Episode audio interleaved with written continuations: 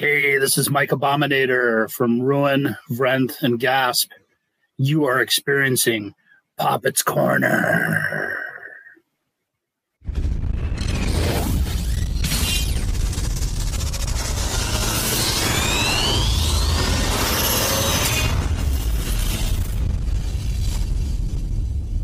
Ah, all right. Welcome everyone to another episode of Poppitt's Corner, episode 56. And I'd like to bring on literally the heartbeat, the heart and soul of the uh, Southern California metal uh, community out here. The one, the only, the legend himself, Mr. Jason Tyler. How you doing, sir? I'm doing great. Thank you for having me, Tanner. Of course, man. Stoked to be I- here. It's a, it's fucking about time, though, man. Right. It's, it's really about time because, like, Sorry about that. I think that's my fault. damn you for I getting got- a goddamn job. I got a real job all of a sudden, and here we are, a year, a year, a year yeah, later. Yeah, a year no, later. more than a year later. It was Eh, uh, we'll call it a year. We'll call it a year. But how you doing, man? What's uh, what's new with you, dude? I'm doing good, man. I'm just hanging in there, trying to be safe and healthy, and get good rest. And uh, you know, I was in the gym regularly, Mm. at least three. I I actually had just started to add the weekday workouts to my schedule after work on nights, um, at least twice a week. Uh, I implemented that around uh, January.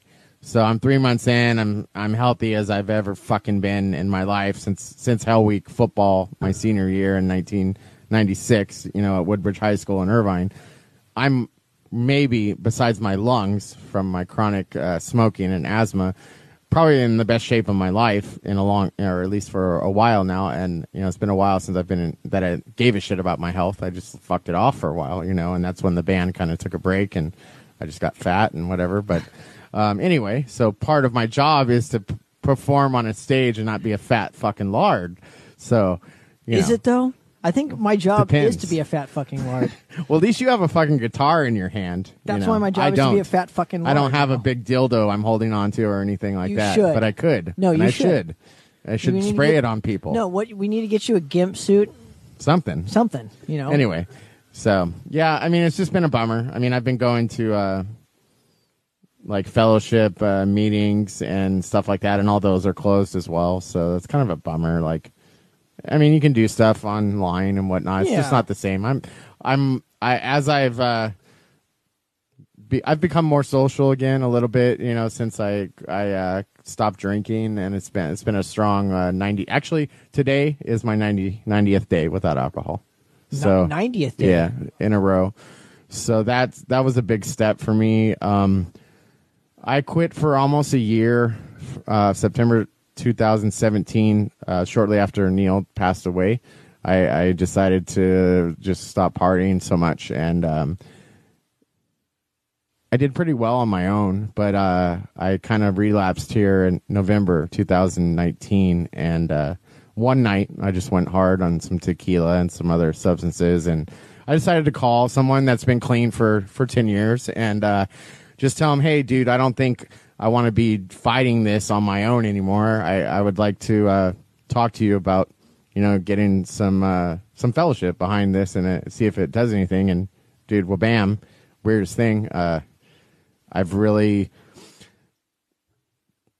when I started going to these things, Right. I thought it was just about not drinking at first, but it's, it's something completely mm, As deeper than here, that. As I sit here with a beer No, in my hand, I have nothing- enjoying my See- fucking beverage. Well, the thing is, um, most alcoholics are are uh, um, alcohol makes them sick.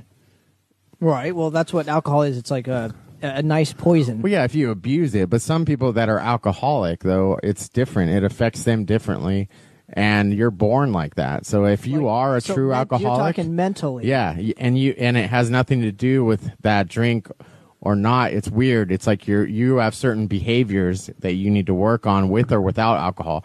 Now the thing is, when you take away the alcohol at first, like like me personally, you start to feel everything more. So like if you had let's say that that beer that you're drinking uh, every once in a while it takes away the edge. It, it's your medicine, right? So when you take away, no, no, no, not for you, for an alcoholic. Okay, okay, we're talking So about alcoholics. basically, if you take away the medicine and you don't put on any other medicine or any kind of program in its place, that person's going to go fucking crazy. right. And that's what happens at first. It's it's hard. It's a hard road at the beginning, you know. Well, isn't okay? Correct me if I'm wrong, because I'm not a fucking doctor or anything. But I think alcohol is one of the only ones where like you can't cut cold turkey because it'll literally stop your heart. If you're drinking uh, really heavily and have delirium tremens or something like that, then yes, you need to get some kind of uh, medical help also to assist with that, so it's not such a shock on your system. Yeah, Right, I'm like lucky you- I was never could- that hard of a drinker. I think you can You know. you can literally die from Yes, you can. literally cutting uh, cold turkey on alcohol. But hey, anyway, so th- the real reason why I brought you on the show, and I want to get to it if you don't mind, um, and thank you for for coming on. I really appreciate it. thanks know, for having me on, brother. I know uh, it's a Friday So- night. If anybody's watching, leave me a comment, leave me a question, let me know what's what's going on. Anything about each other's Oh bands yes, or whatever it I don't. is. I don't have my uh, laptop. Oh, no, I can- so I can- You can yeah, yeah. address the questions because the I asked them to do that today when I posted about the the show. So um, yeah. So I uh, anyway, I hope we can entertain some folks. Yes. Tonight. So let's do it, man. Topless. Just kidding. Oh, I don't know. It, it's it's uh, it's kind of nice right now. So I, don't Tanner wanna- only does that when he performs. I only by the way. do that when I get paid. anyway, so let's get to it. So I'm gonna I want to interview you about um, your whole your whole journey because I don't think I've ever read an interview with with that information from you because I know you're a huge part in the scene. Like literally, if there wasn't you're, like one of what three promoters that like literally do a show fucking every every night or something. Maybe I don't do them that often anymore. Well, no, but still, but that might that's my I point. have like at some point. with our community, you're one of like only three or four that I can. That's like prolific. And Yeah, yeah. literally, without you guys, it's like the scene's dead. Right. So I'm just. I I I would like to get your your story on here because you do a lot for Where do everybody you want else. me to go back to? Where do you oh want no! me to I start? let me. I'll steer the ship and, and- Yeah. and we'll do it. So yeah, yeah. talk to me about the first time you recall hearing music. Music.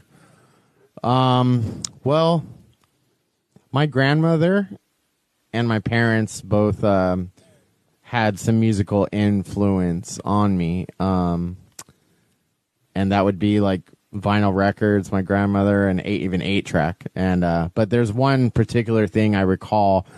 My stepfather had like a a chest in the living room next to the stereo that he had his eight tracks in. And um, I got a Walkman at some point around probably 12 years old. And I found his uh, Led Zeppelin, The Song Remains the Same soundtrack on cassette. Okay. And when I started listening to that, it definitely changed my life. There were other things I had heard before that, but that was like something in my head clicked. Like this is this is magical stuff, you know? That band. what about it though? Like what specifically about? I don't know. I don't know what it was. Uh, just the songwriting, I guess it was way more because I had heard, you know, and I and I'm fans of all these other poppy things I've heard in the mainstream when I was uh, a kid, you know, on VH1 or MTV or whatever before Headbangers Ball and whatnot. But you know, um, Madonna, Michael Jackson, stuff like that. Uh, bands that were big back then, like Devo, Wham, you know, all that stuff's great. Um, but um, when I first got into hard rock and metal, I would have to say that that Led Zeppelin cassette, which was, I believe, uh, some of that's a, a live recording. I think the song remains the same soundtrack as some of that's live. Most of that is live stuff. It's a whole different. It's not the the album tracks from the from the studio sessions. It's a live record, right? Well, yeah, cool. Yeah. Yeah. it's a, it's a, it's one of the most famous live records. I It's think. amazing. You know? yeah, like you could amazing. hear John Bonham just go off on the rolls, and everything sounds great. You know, yeah, it's it's, it's, of the- amazing. it's one of the best musical like things, literally ever. Yeah. To to a lot of people. So, um, and it's that's like a greatest hits that that set list in that show. I think it was seventy some somewhere around the, Yeah. the the late or to mid to late seventies, I think. yeah. Um, anyway, but that, uh, that was one moment I, I particularly remember. Um, I do remember a couple other things. Um, I was probably listening to like Guns N' Roses, Megadeth, and I heard some Slayer and whatnot. And my stepdad kind of noticed, and for some reason he walked into my room This is around the same time, about probably a year later, about 13. I was still living in Orange, California. So, going to, uh, 19.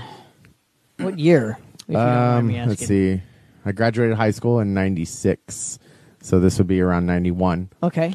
He handed Wow. he handed me uh, Scorpions Worldwide Live on cassette. That's a great record. and record. that was badass because I knew I already had the current Scorpions record, uh, Crazy World, which had just come out. So I bought that myself, but then I didn't know the old material from them yet. And he handed me this tape, and I was like, wow, like some of that old shit's amazing, you know? And uh, it was it was just cool. And then um, there's some other tapes. My, like my stepmom got me into Def Leppard. Um, that was one band that we both dug, and Poison, I think too. So there's a little glam in there, but uh, but that's good, tasty Right. stuff. You know, those bands still hold their own. You know, especially Def Leppard. you know. Now, did you ever play an instrument? Did you ever want to play an instrument? I did not. Um, I did uh, kind of attempt some electric bass classes um, at one point, but uh, it got.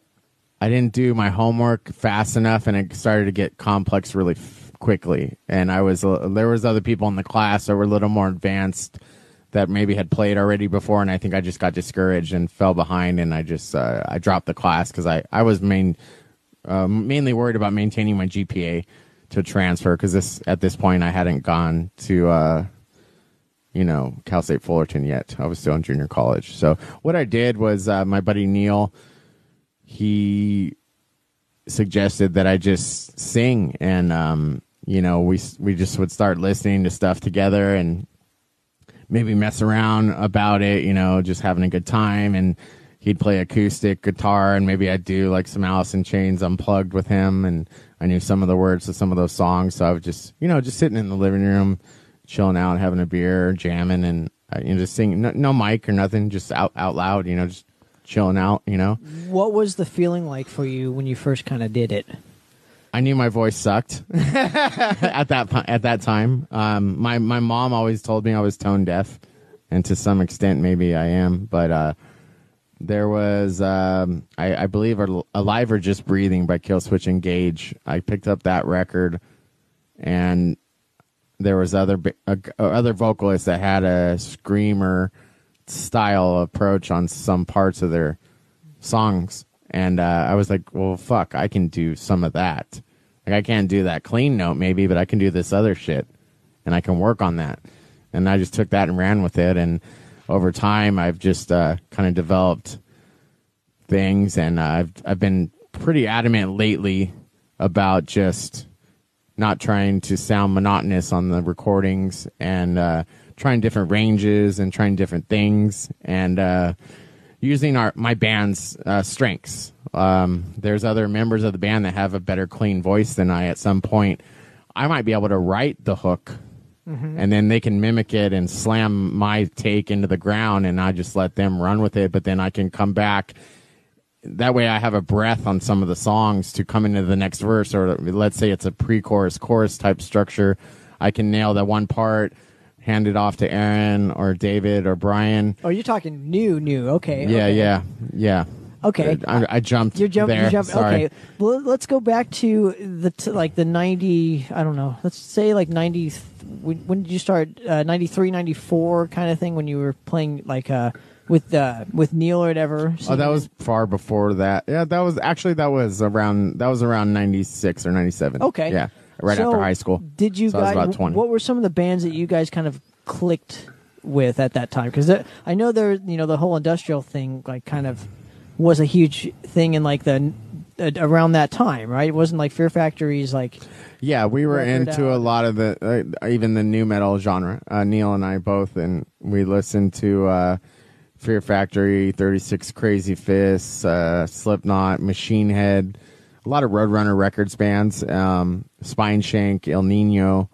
Um, but then I'd go over to his place and he'd throw on like Down Nola, their first record, which is amazing, and that's more doom stoner style stuff. And uh, he'd throw on. Um, know, burn my eyes. Uh, coincidence. I'm wearing the shirt. Burn my eyes from Machine Head, and it was a little different than you know more mainstream stuff like Metallica, Slayer, Megadeth at that point. and uh, I was like, this is cool too. I like this, and then uh, you know, I guess that's kind of what we listened to at that point. and obviously that evolved over time with me from where I w- where I went and where I worked and who I hung out with and Well- stuff like that. Well, when did you change your vocal style from like kind of like the clean acoustic parts fr- to that whole like kind of screamy kind of vocal uh? I just um I was always a good writer. Um I got like A pluses in like writing creative writing classes. I'd write poems, but for some reason I was already writing them as songs.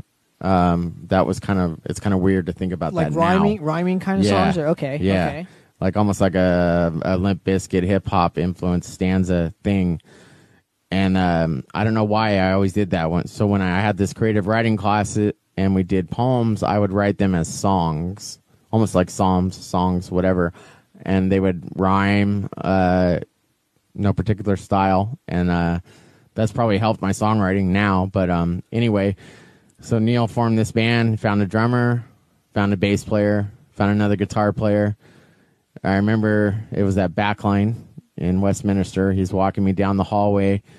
They're jamming without us as we were walking down the hall. And I look at him, I go, Is that us? And I had gone to one of my homies' jams with his band. He was bass player, my friend Josh, Josh Parker. Um, and I watched him jam in in a room, and I just sat there and I just felt the music, and I was like, "Holy fuck, this is intense," you know. And that feeling that I got just from sitting in on a live rehearsal was like amazing, and it was like you know classic rock style stuff. But then we all liked heavy shit, and I'm walking back down this hallway, and I'm hearing that, and I'm getting excited. And I just had like you know like one of my one of my poems ready, and I just grabbed the mic and went for it. That was that. That, was it. Yeah. So I might have had like a, a, a cassette. I I don't I might have heard some of them the the scratch guitar and the drums already, but then with the, everyone I hadn't heard it yet. You know what it was going to sound like yet. I just went for it, and then we just started forming songs. And at at that time, I was I had a portable cassette player. I would just hit play, record, record the sessions, take them home. That way, the guys could hear the riffs again. I would maybe dub the cassettes, hand them back to our guitar players and stuff, and we would just try to replicate something that we liked on the cassette and try to do it again the next time because we didn't have anything digital yet. It's kind of crazy, you know, how far things have come now. Absolutely. So let when what what we what I guess when you were writing like your your poems and, and songs and stuff. So even before that, like what was it helping? I guess in your in your life, like what what did what did it do for you? Oh, it was. like it- it's always been from my heart and soul and what's going on upstairs. And uh, for me, I think I'm kind of a person that's always going to have like an angel and a devil on the shoulder, and they're always going to be um, in one ear, and they're going to be whispering to me at all times. And that's kind of what comes out in the writing. but- Still does. But did it help you like kind of lock into like the like into like the middle where it was like like it, it helped you just get through some some some stuff in your life? Oh yeah, Did yeah. It- you get to vent and let things out that uh, whatever it may be, you know, something that's bothering you, something that you're passionate about, heartbreak, whatever, uh, you know,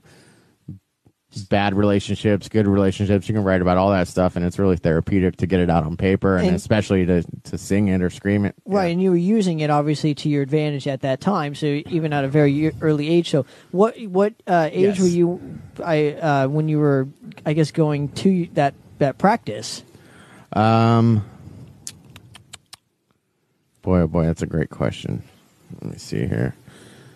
Don't tell me you wrote that down too. No, but I'm looking at where I was working on my resume, and I can tell you when that was. That was about. Actually, that wasn't until about 2004. Oh my gosh! Yeah. dude, 2004 seems like a long time ago. Yeah, it does. It was 16 years. Crazy, huh? Yeah, yeah. So uh, that first project, it was called Nothing Eternal. okay, Yeah, that was your have, first uh, the first band you ever Jammed with. Okay, Not live, but jammed with. I ended up joining another band called Scorch the Earth from Norwalk that I played my first show with. It was actually, I believe, at the Doll Hut in Anaheim. really. Yeah, and who, who booked? So who was booking shows back then? Because obviously we I, know I you got as the, the. I got the gig from the bartender uh, Lily. She doesn't work there anymore, I believe, but uh, I believe Juan was still the owner at that point, and um, then uh, my guitar player David Martinez, still friends with me on Facebook. He's married, has a kid, uh, lives in Vegas now. Um, him and his brother Jason Martinez. This is Scorch the Earth we're talking about. Um, you know, we, we he, David helped us get some gigs. We had a guy named Manny that would help us also. We that's how I found out about the Old Town Pub. That we played Chain Reaction, Hogue Barmichaels, all these places. It was cool, man. It was cool just to be the singer back then. You How know, so? I, I, I I wasn't the booker. I didn't. I just showed up and played and had fun. who I booked all, wasn't- who booked all the shows back then? It was either Manny or David most of the time, and then I would have my eye out on stuff once we got going. Like I got us gigs opening for Warbringer at the Whisky and at Chain Reaction, and uh, that was right before I heard that they were going to be signed. And uh, sure enough, they got signed with Century Media right after that, and they're now, I believe, with Napalm Records. But uh, yeah, that's it's rad to see those guys still going, and I believe. I don't know if uh, we've shared the sh- stage with them. I know, I know, I've had you share the stage with them. It's just, uh, it's, it's an honor to still work with Warbringer and see them still doing it Oh, after yeah. all these years, and and to see them grow and take off because they're they're really um, a younger band that has established themselves on their own. Are you they know? a younger band at this point, though? Not now. I mean, yeah. I mean, this was 2004, so this is again, you know, the band's been around for a while now. But it seems like yesterday to me, you know, still. Now, when when did you get? I guess because I thought you had worked in the music business around that time or something, right? Didn't you work like very early on at uh, like Century Media or something like that? I didn't. I I was work. This is how it happened. I um I was working at Smart and Final at the, at the time that we were just talking about when I was jamming with those guys, and then um I started going back to college at Cal State Fullerton, and then I got an internship. I was eligible for an internship to finish my degree, and um, I actually went to Warner Brothers first for a couple days. And a degree in what? Uh, my degree at that time was just going to be communications, entertainment, with an emphasis in enter- entertainment.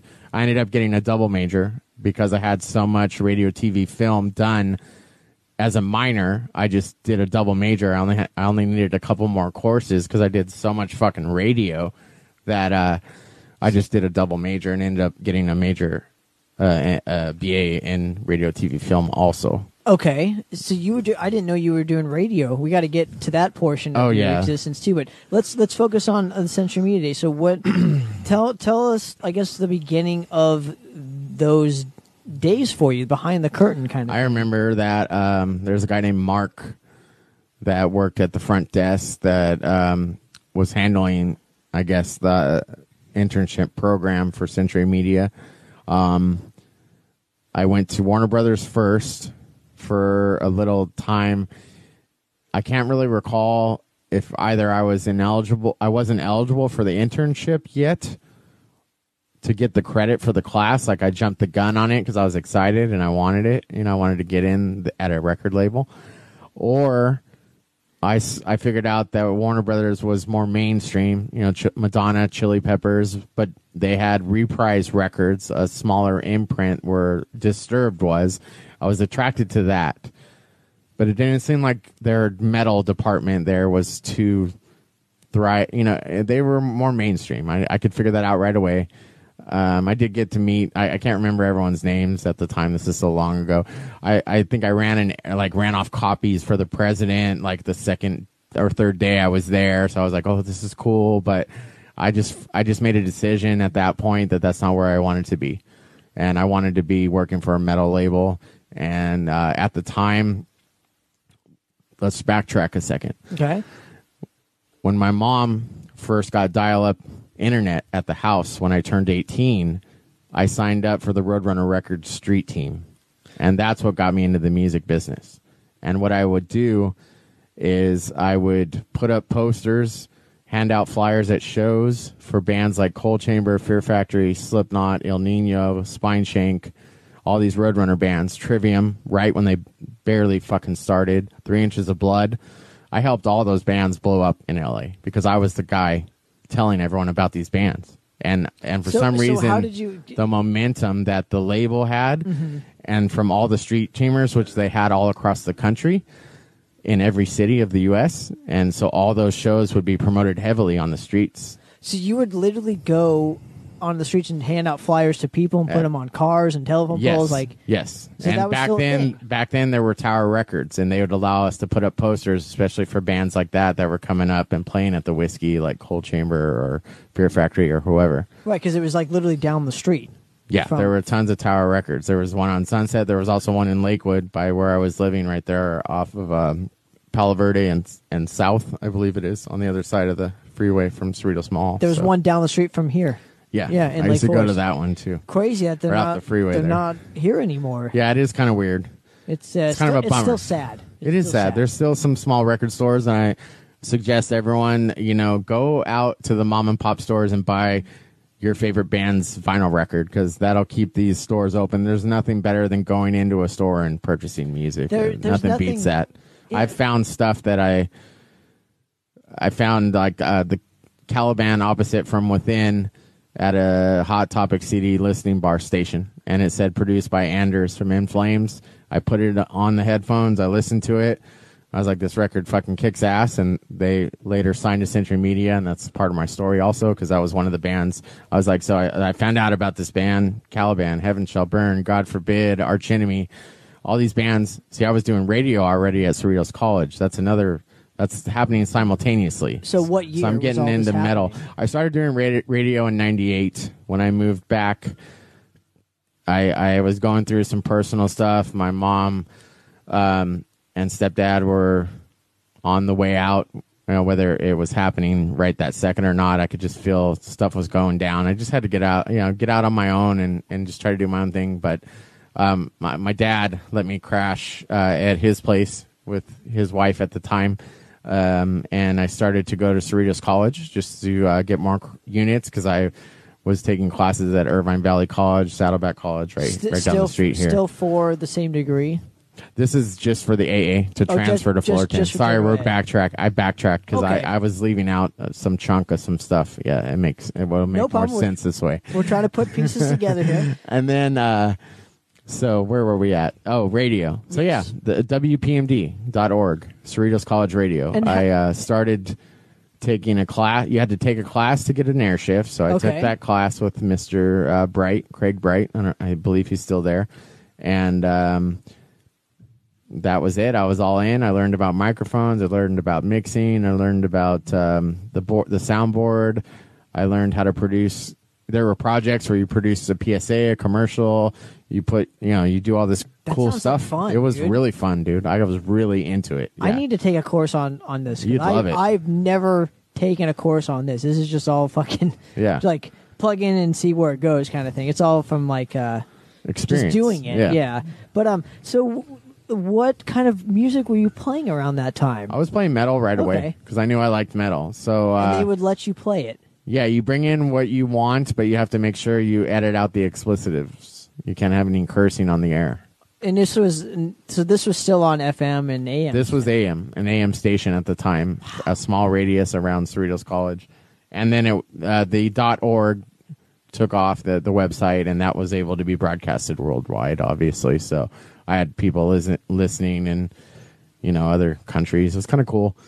Anyway, there was a record library there with CDs and records, and there were turntables, but there was not much of a, a hard rock metal s- section, and I built one in there, you know, twice as big as your rack behind you. There. Hey, hey, hey! I'm this just is, saying. This just is saying. not. This Over is not time, for the radio. This I is know. just my collection. I'm just here. saying. I'm just saying. I'm just giving a, a, a visual here. So anyway, I, I built this rec, you know, this metal section in the uh, station library from building contacts with Roadrunner Records, Century Media Records, Nuclear Blast Records, uh, Victory Records. Those were all big uh, ferret, uh, all kinds of late, you know, it's just stuff that we liked. And then I met people, you know, I met uh, Hector Ramirez, who sings for Infinite Death at Cerritos College doing radio. We ended up doing a show together, you know, and then uh, So were you playing in Scorch uh, the Earth during this specific time? that was right after that. I started radio first because Oh, that was okay. '98. So Right there's a there's a couple years where I just went to school And and, you did you have a you didn't have a band around that time? I'm assuming. no no when I met Hex he was in another band and I wasn't a singer yet I was just a a metalhead Okay, a, a, fa- a fan and, and, and a DJ at Yeah. around that time. Were there many others around that you knew? there was of? like one other metal show on the air but I just kicked his ass you know and uh, you know what radio was the greatest thing I got to interview um, almost anybody I wanted to. Uh, until I finished. When I finished I was I was actually uh, interning at Sirius XM in LA in January uh, 2011, and uh, I nearly had a job as a producer um, for a show, and it was probably between me and one other guy, and I'm still friends with all those people, and uh, I just realized I just I gave it my all, and then that was uh, you know nice. Um, that was that, and I decided to just uh, go into the music business after I left radio Now and what- concentrate on that full time. What did you? What aspect of the music business did you want to kind of spearhead? I wasn't sure. I just wanted to, uh, when I first got to Century Media to intern, I just wanted to help and learn as much as I could.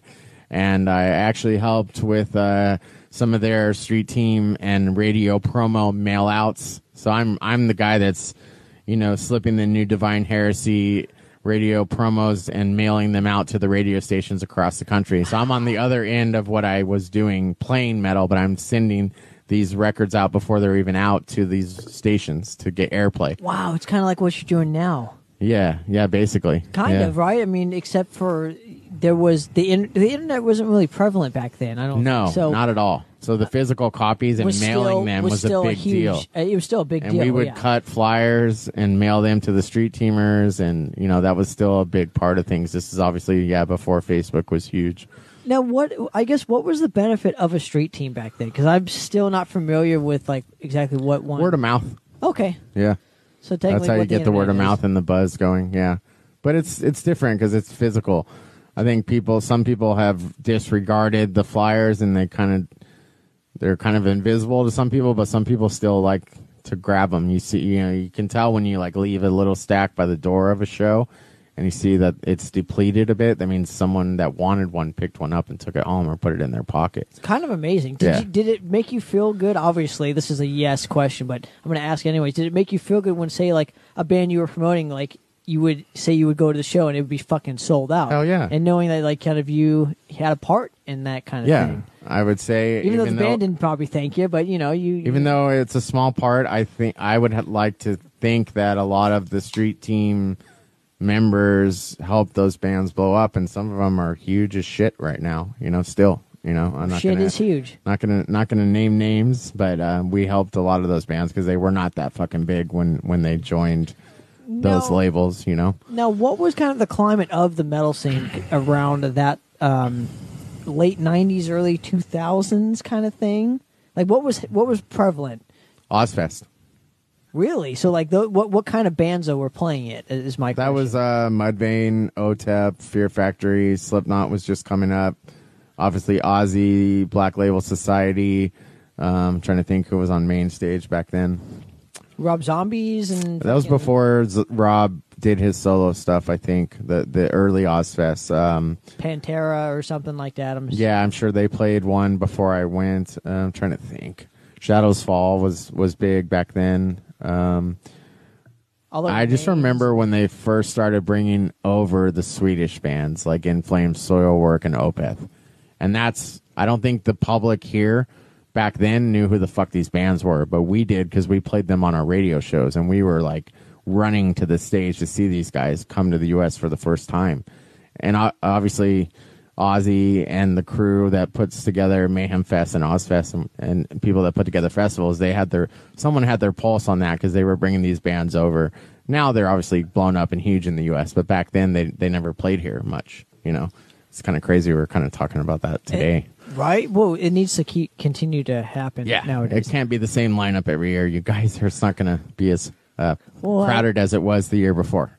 True. By the way, I mean, I always, I always say, I, I sound like a broken record when I say that. So I'm going to hold off on that for now. But you know, if you guys obviously know what I'm about and have seen the show, then you know exactly what kind of bands I'm, I'm talking about with the tour packages. Not letting new kick-ass bands, you know, take over. But it's okay. We'll take over eventually, right? When all these Right. bands kind of die out, so it's fine. Don't worry about it. Anyway, Back to Century ba- Media. back to Century Media here. So some of the stuff I was doing when I was interning there was uh, preparing press kits and uh, publicizing new releases and data entry for publishing department. Um, I produced a monthly road report and rocking and shopping for the CM podcast. That was part of radio, you know, for the the, the label specifically. Uh, it was Tim Binder who was doing radio for the label at the time. Who, Really? who works for uh, Marco from M Theory He's now? a good dude. Yeah. So uh, Tim and I are, are close because he was always rad to me and let me help him out. It was it was awesome. He he's just like a rad dude. Did you did you meet like anyone that wasn't as rad? Tim's the raddest dude I've ever met in He the is. business. He yeah. is. There's a few at, that were from Century Media that I s- still keep in touch with. You know, some of them I work with now, obviously. But uh, and then what happened was, okay, at the label, usually the warehouse where the distribution is done and the office are separate. And in order to get into the warehouse, you need a special code, or if you're not supposed to be back there, you're not you're not allowed back there because that's all inventory and that's money, and it needs to be accounted for every fucking copy, and it needs to be clean. It's a crazy job. Um, I'm perfect for it because I'm ADD up the ass, you know. So anyway, what happened was I think they needed my their you know they needed help back in the warehouse one day, so they had me go With back o- there with orders, with like Yeah. shipping out orders. yeah, Or- okay. pulling, packing, and shipping orders. And I just went back there and kicked ass, and then they offered me a job. That was that, and it that was the position open, and I obviously took it. Now, was that a big deal around that around that time? For Like- me, Yeah, for you. Was it was it's it not exactly deal? what I wanted to do at the label, but I just, like I said, I just took it because it was my foot in the door, and it was a it was a good move, you know. And um, I ended up becoming a sales assistant and uh, sales and merchandise manager for the Rockstar Energy Mayhem Festival tour. So I got to go on the road um, selling Century Media and Nuclear Blast merchandise uh, in a pop up tent around every city across the U.S. that the tour was hitting. No way. Yeah, that was a really cool experience. And uh, Nuclear Blast was upstairs at the time, so they were in the same building. And so I was awesome. I was actually selling I believe it was Formation of Damnation from Testament That's when they got back to a that. couple weeks early because we had Right. we just had to I had to make sure I was sitting in the sound sound scans so they could they could track the sales. Well, that's when that's when Alex Skolnick made it back to the band. Right. So that was a big deal. Yeah, that was like their comeback record, basically. Pretty much. So that was Yeah. when they did like what the Masters of Metal with like fucking Heaven and Hell and Priest and Yeah, yeah, and, uh, I and Motorhead. That, show. was a Yeah. great tour. But anyway, so that was the Mayhem that- Fest tour. The bands on it that year were S- Slipknot, Slayer, Motorhead, Anthrax, I Lay Dying. Um, yeah, I went to that show. I'm trying to think who else. Uh, yeah, yeah. I- Glen Helen, right? Upon a Burning Body. Yeah, that was the first show of the tour. Upon a Burning Body, Asking Alexandria. Um, boy, oh boy, I should have wrote some of this down. But anyway, it was a rad lineup. Um, Jeff was already sick, so Gary Holt was filling in that tour. Um, I believe. Jeff was always no way. That was Yeah. way late. Okay, so we're talking. You're jumping ahead. So this is way later. I'm talking like 2003, 2004, 2005. No, era. this is uh, with, uh, 2007 is when I started interning, and then when I went on the actual tour was around 2012, I think. Okay. So the formation of Damnation, I thought was like around the mid 2000s to. I don't think so. Okay, I could have it wrong. I'll I'll, I'll do some research and, and we'll find out. Uh, look it up. I'll, I will. That'll tell you the year of the tour because I'm pretty sure that was the record I was Oh selling. seven oh eight. Then it must have been. I think it was 08. If I'm not I'll- mistaken. Can look it up on, on a break. There's no fucking breaks here. Give me a break. like I did there. Anyway, so so after y- after that specific tour, was that the first time you went on a tour? Yeah. Did they Charter tell bus. you? Did they tell you how to? You know. Uh, there was a guy that worked for us that was just getting another job that kind of gave me a run, a quick rundown of bring it. a sleeping bag, bring a pillow, It pillow. was crazy, bro. It was just go for it, and it was nuts. Yeah, it was the most in- insane experience ever. And of course, I got completely shit faced the night before we left it was 2008. because thank you. Because wow, that was early in my career over there. Because um that that's when the record came out. That's when the record. I don't think that was the record I was selling then. I think it was something else. Uh, Anyway, because I I didn't go on tour that quickly. It was it was towards the end of my career over there, not the beginning. Dark but- Roots, 2012. Maybe. Okay. Or it was just a different record completely. Okay. okay. Or different bands. Something. Don't worry about I it. know Suffocation was one we had we were selling um early. You know, these are like a week before it came out. So people were like running over to the table to buy it 'cause Right. they couldn't get it yet. But it did so he gave you Like a 30 count, a like box. like a it, no, he gave you like advice on what to bring, like why. Oh, yeah, to- yeah, yeah. And and and I I brought uh, vinyl and CDs and I had and toilet paper and uh, I mean, there, I mean, we were a sponsor on the tour, so it was pretty rad. Like, I'd wake up, get off the bus in Cleveland, walk down the hill along the side of a the you know the Ohio River, and there was a full omelet bar and someone cooking for you, and you could have cereal, coffee, and cream, and an omelet, and you know sit there and get rid of your hangover, and then set up and go to work. You know that that's what I did for the whole summer. It was awesome. I was younger, you know, like I, I don't regret anything. I had a fucking blast. There was one party, Jägermeister sponsored party for f- free alcohol, free food every night at backstage with the fucking bands. We had a Halloween party where Lemmy's sitting there partying next to me. It, it- dude, it's like a dream. Like I, I can't even. It's like, did that even happen? You know, like it, it's crazy. It's it's it's. Dude, there was one one night in um, I remember the city, Oklahoma City. Um, Corey Taylor was DJing the after party in the back. There was a dunk tank. I went on a drunken golf cart ride with Dave Lombardo somehow. that's awesome. It was the weirdest fucking night How ever. did you get there? Obviously, just, you don't just remember. mingling, you know? just like Dave and They're- Let's go. like- the, the guys like hop in. I don't fucking remember. it was just you know hanging out, dude. It was so fun, so fun, and stuff that'll never happen again. You know, but but but like just the fact that it happened to you once, it's like this is that's awesome. it was cool, man. I soaked it all up. You know, I had a blast. Now, Um, what what did you take away from all those experiences to what you kind of do now, though? I would have to say if I could do all that that again, I'd I I wouldn't drink this time. But I'm saying like not not that aspect. I'm saying like like those experiences. Like what made like did that influence like what you do nowadays? Kind of to take advantage of like those fun times with the work. Well, yeah, because um, you always want to be social networking, no matter where you are. So um, I would just, I was just saying, I would probably do more uh, networking than drinking, socializing this time around if I did it again. You know what I mean?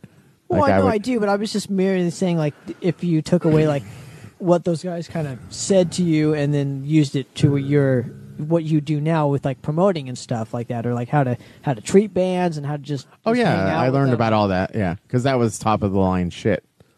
The organization of that tour, even though it's not happening right this second anymore, um, it was pretty fucking mind blowing, dude, to see things operate on arena levels and that much pyro that Slayer had that was set up every day and all the big rigs. It was just massive. The production, it was fucking awesome, dude. Slipknot and Slayer just put on killer shows every night and everyone and it was so cool because every city you go to you would meet hungry fucking metalheads at and it was the most amazing it was like being in a traveling circus but with metal for metal for everyone had that same passion everyone that was on the road with us everyone that was at the at the show the the fans the customers everyone coming up to the table to buy music. I mean, everyone was there because they loved it, you know, and that, that's something that you can't really compare anything else to. I Who think. who surprised you the most though on that tour?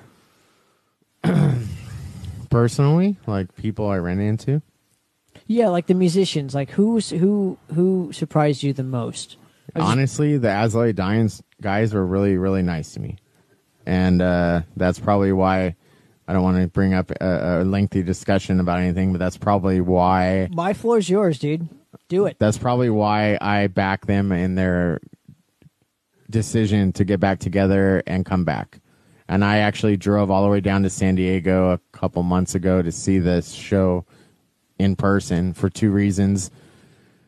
Uh, the LA show was on like a weeknight, and I get up pretty early to get to the office right now, so I don't particularly want to uh, deprive myself of sleep.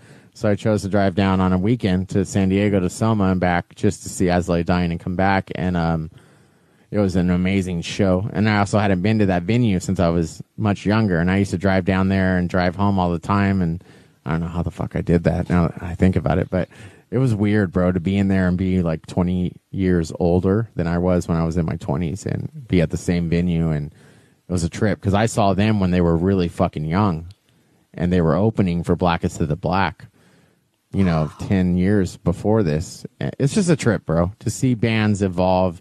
And they just got up there and killed it, dude. I mean, I was side stage for a second, and that's cool and all, but you know where it sounds the best? Right out there in the crowd in front of house. It sounds like shit side stage usually. That's just the truth, people. Side stage is not that cool, and it doesn't sound that good up there. Well, I mean, and I You can get a cool viewpoint, Mm-hmm. But nothing beats being in that fucking crowd and being a fan. And That I can tell you I from my experiences from being everywhere in the business. Nothing beats the feeling when your dad took me in the front to see Ruin that other night at the Church of the Eighth Day show. That was fucking awesome. And I had a blast. And there's nothing like that. Being up against the barricade and having the pit right behind you and having the crazy Oh. fucking guy almost elbow you in the fucking skull.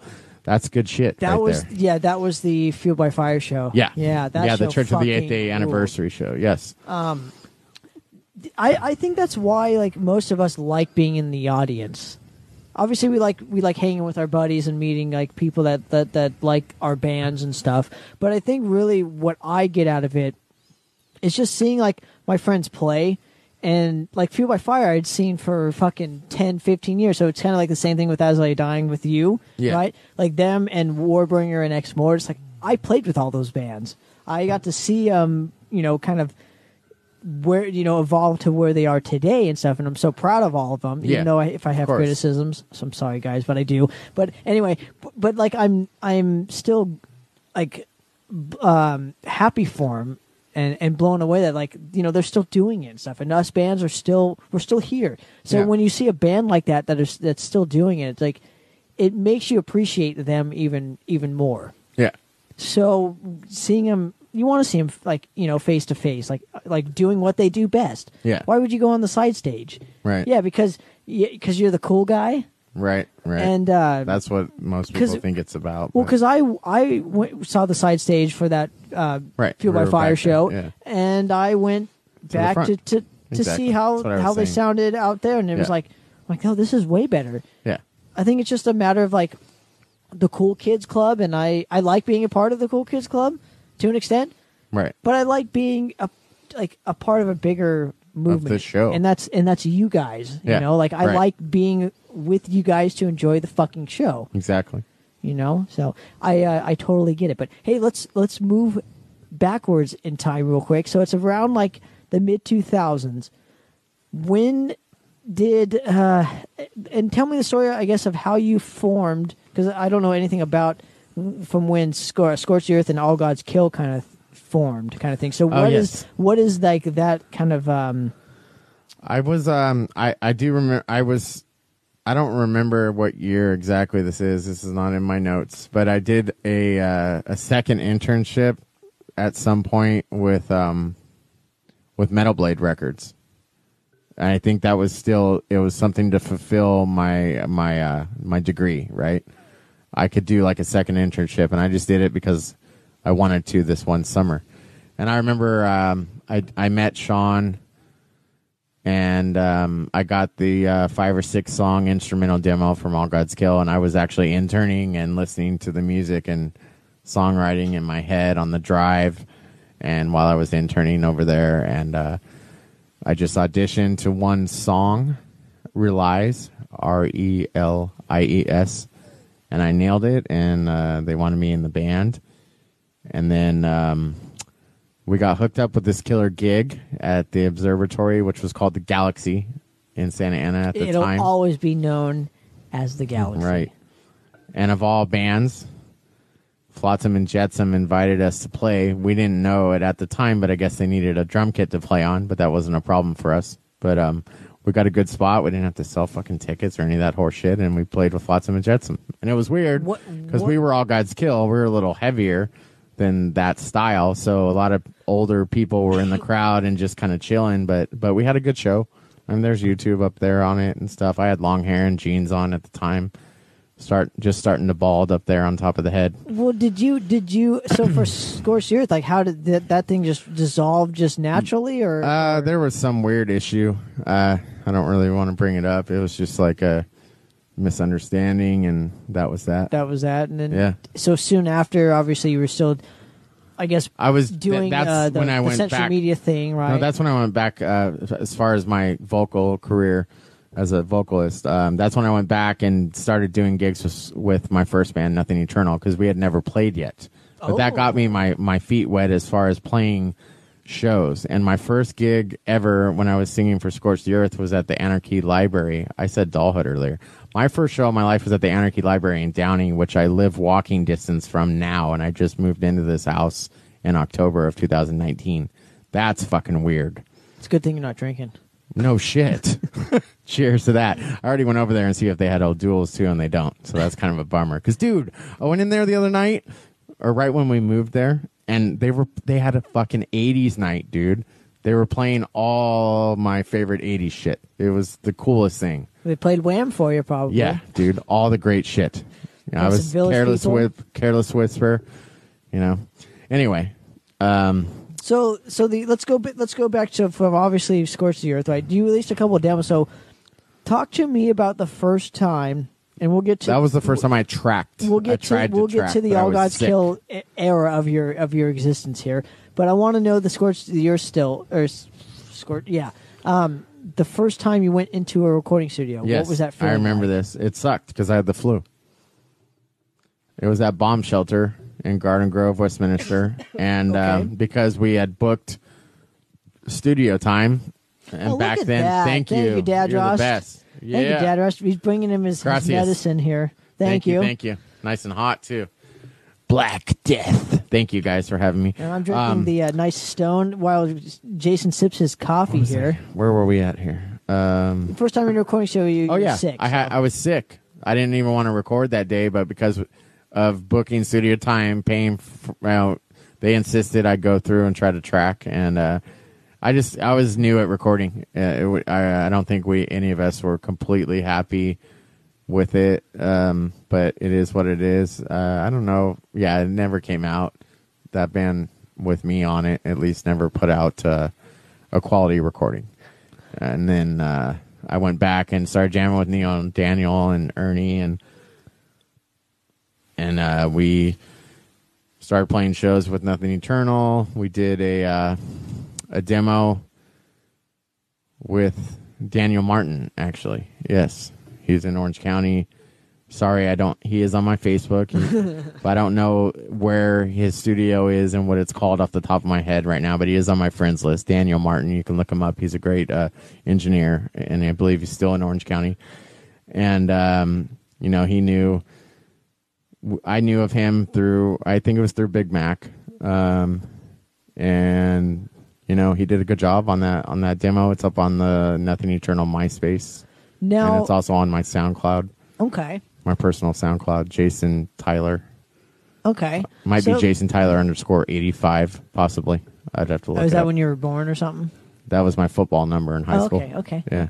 That's awesome. That's a good fact. Oh, we haven't even talked about no, that. No, we haven't. um, so when talk to me like kind of like what was what were some of the pricings for studios around that time? I don't remember because okay, like was it thousands? Was it hundreds? Because I think I think we we had a deal with Daniel where it was like a hundred a song to record, Oh, mix, and master. okay, okay. So it was like five hundred bucks maybe. and it never got released. The Nothing Eternal, we probably just burned it and handed it out because we were young and just wanted people to come to our shows. Now, okay, so let's move forward real quick to the All guys. I did design the cover though. With with what finger painting or something. Some shitty Photoshop.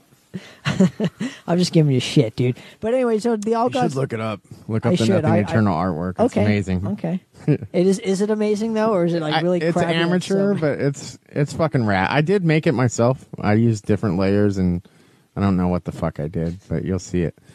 I will. man. You'll I'll see the look it up. difference. anyway, go ahead. Um, but let's go to the uh, kind of All Gods Kill. So we know kind of how you got into the band, but what were some of the first rehearsals like for you? Um, to They were- knowing knowing that like you were with like I guess a, a higher caliber of. of it was definitely a higher caliber band immediately. Um, both Rudy and Sean were in a band called Irate, uh, and they won the first ever Project Independent Battle of the Bands for Jeff Totten at the Whisky, and then they got to go on tour in the Project Independent van, which ended up being the All Gods Kill van. That's a long story. Sorry, Jeff. What, to what bring ye- that up, but what- they're both. Jeff is definitely my friend on Facebook, and I do ye- need to call him back. Sorry, I haven't called you back, buddy. What year was this? Boy, oh boy. Um, I'd have to look that up. I know I asked the tough questions here, man. I'm telling you. I should have had dude. some more of this time stamped. Um, AGK. I think it was 2008. You bastard! I think we played that fucking show, dude. Which one? The the Project Independent thing. Oh, like- Irate. I think that was 2007 ish. Yeah, yeah. I think we played it. So they won, and then I was probably there. I might have saw you play that. Maybe I did see you before the other show that I thought I first saw you at, actually, because I probably went to that one because I remember Irate. I knew it was an inside job. Anyway, point being, point being, uh, that was the, that was. Don't ever do a ago. battle of the bands, folks. Never. I, I just refuse to do it. I, it's just I, obviously. I mean, I, I, Lazarus Casket did one for for uh, it makes sense for certain kind Mayhem of Fest bands, but Yeah. you know, I'm not not in that category anymore. It worked out well for Zombie and Horse. They won and they got to play not Fest Ozzfest in 2011. well, yeah, so I think that so was did rad. so did Cynical, and then obviously Voices played Bakken. So there's a I mean, couple things. 2017. Sorry. Yeah, so there's a couple bands that like kind of have have uh, Right, used it for the, yeah. for their their advantage, right? Monarch from San Diego, they won Yeah, and did that. Some some bands win it fair and square. Sometimes not so much. Yes, but anyway, so um, let's go back to the the All Gods Kill Day. So like, when what was the feeling like? Just I guess just knowing We you were in a room Mm-hmm. about the size of this area here, from the trailer to the wall, with the drummer on this side, guitars, Mm-hmm. stacks in the corners, the PA, and um, we just get in there and sweat it out, and uh, we that's how we wrote the you know the first album. Um, actually, I tracked all the vocals before I left for the Mayhem Fest tour. In, in a studio or at your house. Like, what was more prevalent at that time? We did everything at Rudy's house. So okay, so there's still home home studios back in. He uh, had a lot of gear. Yeah, yeah. It was it was somewhat digital, but he still had other stuff. It- Whether he used it for our record or not, he had a lot of fucking recording gear, a lot of And- old school shit. And too. a, and as, as a vocalist, because I don't really ha- get too many like vocalist vocalists. I get like guitar player vocalists and drummers and bass players, and you know, obviously all that caliber musicians. yeah. Um, but is it hard for you to track to a uh, uh, a click? Like, do you usually just have it off? Not anymore. To uh, especially around that time. I think back then it probably bothered me, but now I'm used to it and I, I prefer it. Obviously, in your it's headphones, important. so you have them literally in your headphones when I you do now. Okay. I might have asked them to take it out back then. I can't recall. Well, do you, did you do it for like a like a like you wanted it to be like an organic kind of feel I think for so. you? Okay, I think so. Obviously now I'm a click track vocalist. a lot of us are. A lot of us Yeah. need like to have that I think like I think it's. I, I don't think. Uh, depends on what kind of band you are. I think you know if you're just more of a a jam band, you can get away maybe without the click. But if you're a, a technical death metal band or a thrash band, you probably want the click for everybody. And if you're not doing that, you probably should. I, I mean, That's just my it- advice. It's true. And I'm not even I a feel like guitar you're a better player. musician with a click. Yeah. but that's just my opinion. It just keeps everything in sync, and it's up to your drummer You know what the best part is to though? uh, set the pace and the but pulse. but here's the best part: you're locked onto a grid, so that's your like starting point, right? So that's Right. what. So if somebody fucks up, right, like the click knows it. you like go back click- to the click. You yeah, you go back to the Right. grid, and if you need to add something on, it's like super easy just to, you know, intertwine all those those elements. You know. Yeah. But uh, anyway, so going backwards, All Gods Kill. So you released the first record, right? And you and you Never did came this- out. Oh, never came out. I tracked all the vocals before I went to go on the tour. Um, by the time I came back, uh, the guitar players were not getting along and were not happy with some of the mixes, I guess. And uh, the band had imploded by the time I returned. And um, luckily, my bass player at the time, Jeremy, he got me a copy of the album, and that's the album that I have posted on my SoundCloud. It is the full mix and master as it was before, as the band imploded, pretty much fully done. and No, it sounds good. no, I've always wondered this too when a band is kind of in that position. Ten songs. It's long. Yeah, but but why wouldn't you release it? Because you've already put in all the hard work to it, and all you need to do It is was like, uh, it was Sean's band. Sean asked me to audition, and uh, there was just some band decisions that were made as far as member change outs, change outs, and replacements, and voting and shit that happened before I left that ended up kind of maybe being the demise of the band. And um, nothing beats the I don't want to hurt anyone's feelings because they're also my friends on Facebook, but nothing beats a certain chemistry that we had with a certain lineup, and that would probably be uh, Rudy and Sean on guitar, JP on bass, and Ben on drums. And those it- were the guys that used to rehearse five days a week together, all five of us, and it was we could play a fucking hour set. We did at Malone's once before it got remodeled. and we had we had hour a, set. we had we I- did you guys are cute. we had a we 10 got- minute song we called did- Pig King. We did It like was we did like a two hour set one time. It was glorious. With no fun? with no with with no rehearsals. with So. no fucking rehearsing, dude. We just went on stage and did a two hour set. It's fun. Like they, it, it's It's a lot uh, of work though, you know? You're telling me. Yeah. Anyway, so um, but what was like? I guess obviously that specific lineup was like, y- you you trusted each other enough to know exactly what anyone was going to do. So you knew exactly what like the drummer was going to do at a certain point, or like your your your guitar player, right? If you wanted, Actually, in that band, we did and could rehearse without. If we had one guitar player and one was absent one night, either one, the band could do the whole set together. That was kind of rad because that's not always the case with every band. But we forced ourselves to get through the sets with just Rudy or just Sean multiple times when somebody couldn't make it for whatever reason, and and uh, it was it was a good practice, you know, to be a, down a guy and still get through the set. You know, it was rad actually. Was it really it- helped, I think, build the morale of the band at the time. I mean, it was irrelevant. absolutely, and it, it, eventually, it but- made you like a, into like a full fledged musician. Now, yeah.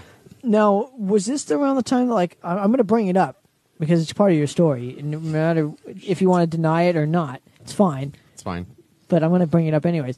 Uh, uh, Homeless One production. So when did that kind of when when did you decide to be a promoter? Like when did that come into your fi- your your your brain? Because you had been playing in bands. I so was much. doing radio at Cerritos College, and I, I featured a lot of local bands also. And I met a band called Long Beach Vagrant, and that's how I met Big Mac and Tim. And uh, Big Mac and Tim d- decided to start Homeless One Productions, and right away, I wanted to be the radio promo street team guy because that's what I was good at. That's what I had a background in. That's what I excelled at. And uh, I think they did one DiPiazza show and made everyone sell tickets and uh, probably made a shit ton of money. And then uh, I think Tim was out right away. And uh, Mac and I decided to carry the torch together. And um, we were booking places like the Bull Bar in Long Beach, the Regal Inn in Lakewood, the Doll Hut in Anaheim, uh, Malone's in Santa Ana, just wherever. We we had my PA system, the same fucking one that I still use today, and we would take that fucker, or we'd hire someone.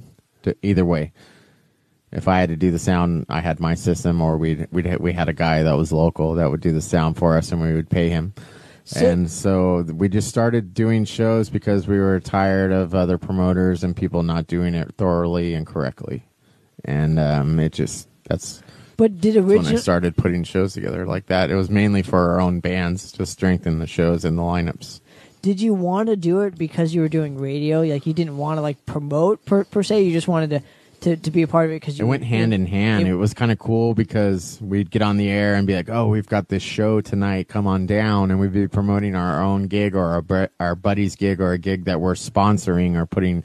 We were a part of the gig, like KNAC Right. used to do their metal nights at um, Geckos or whatever the place. It's called the Gas Lamp now, but it's been called like ten things. But it's right there off of uh, Second Street in Long Beach, Seventh. you're I mean, yeah. Yeah. So um, KNAC was obviously the lone LA County metal radio station. Went off the air in '95. Right.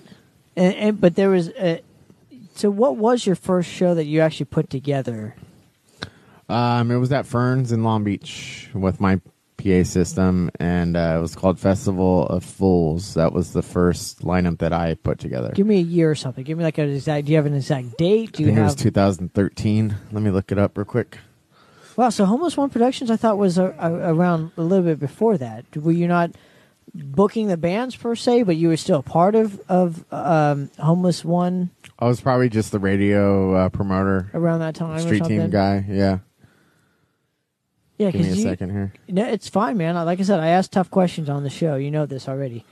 But um, so around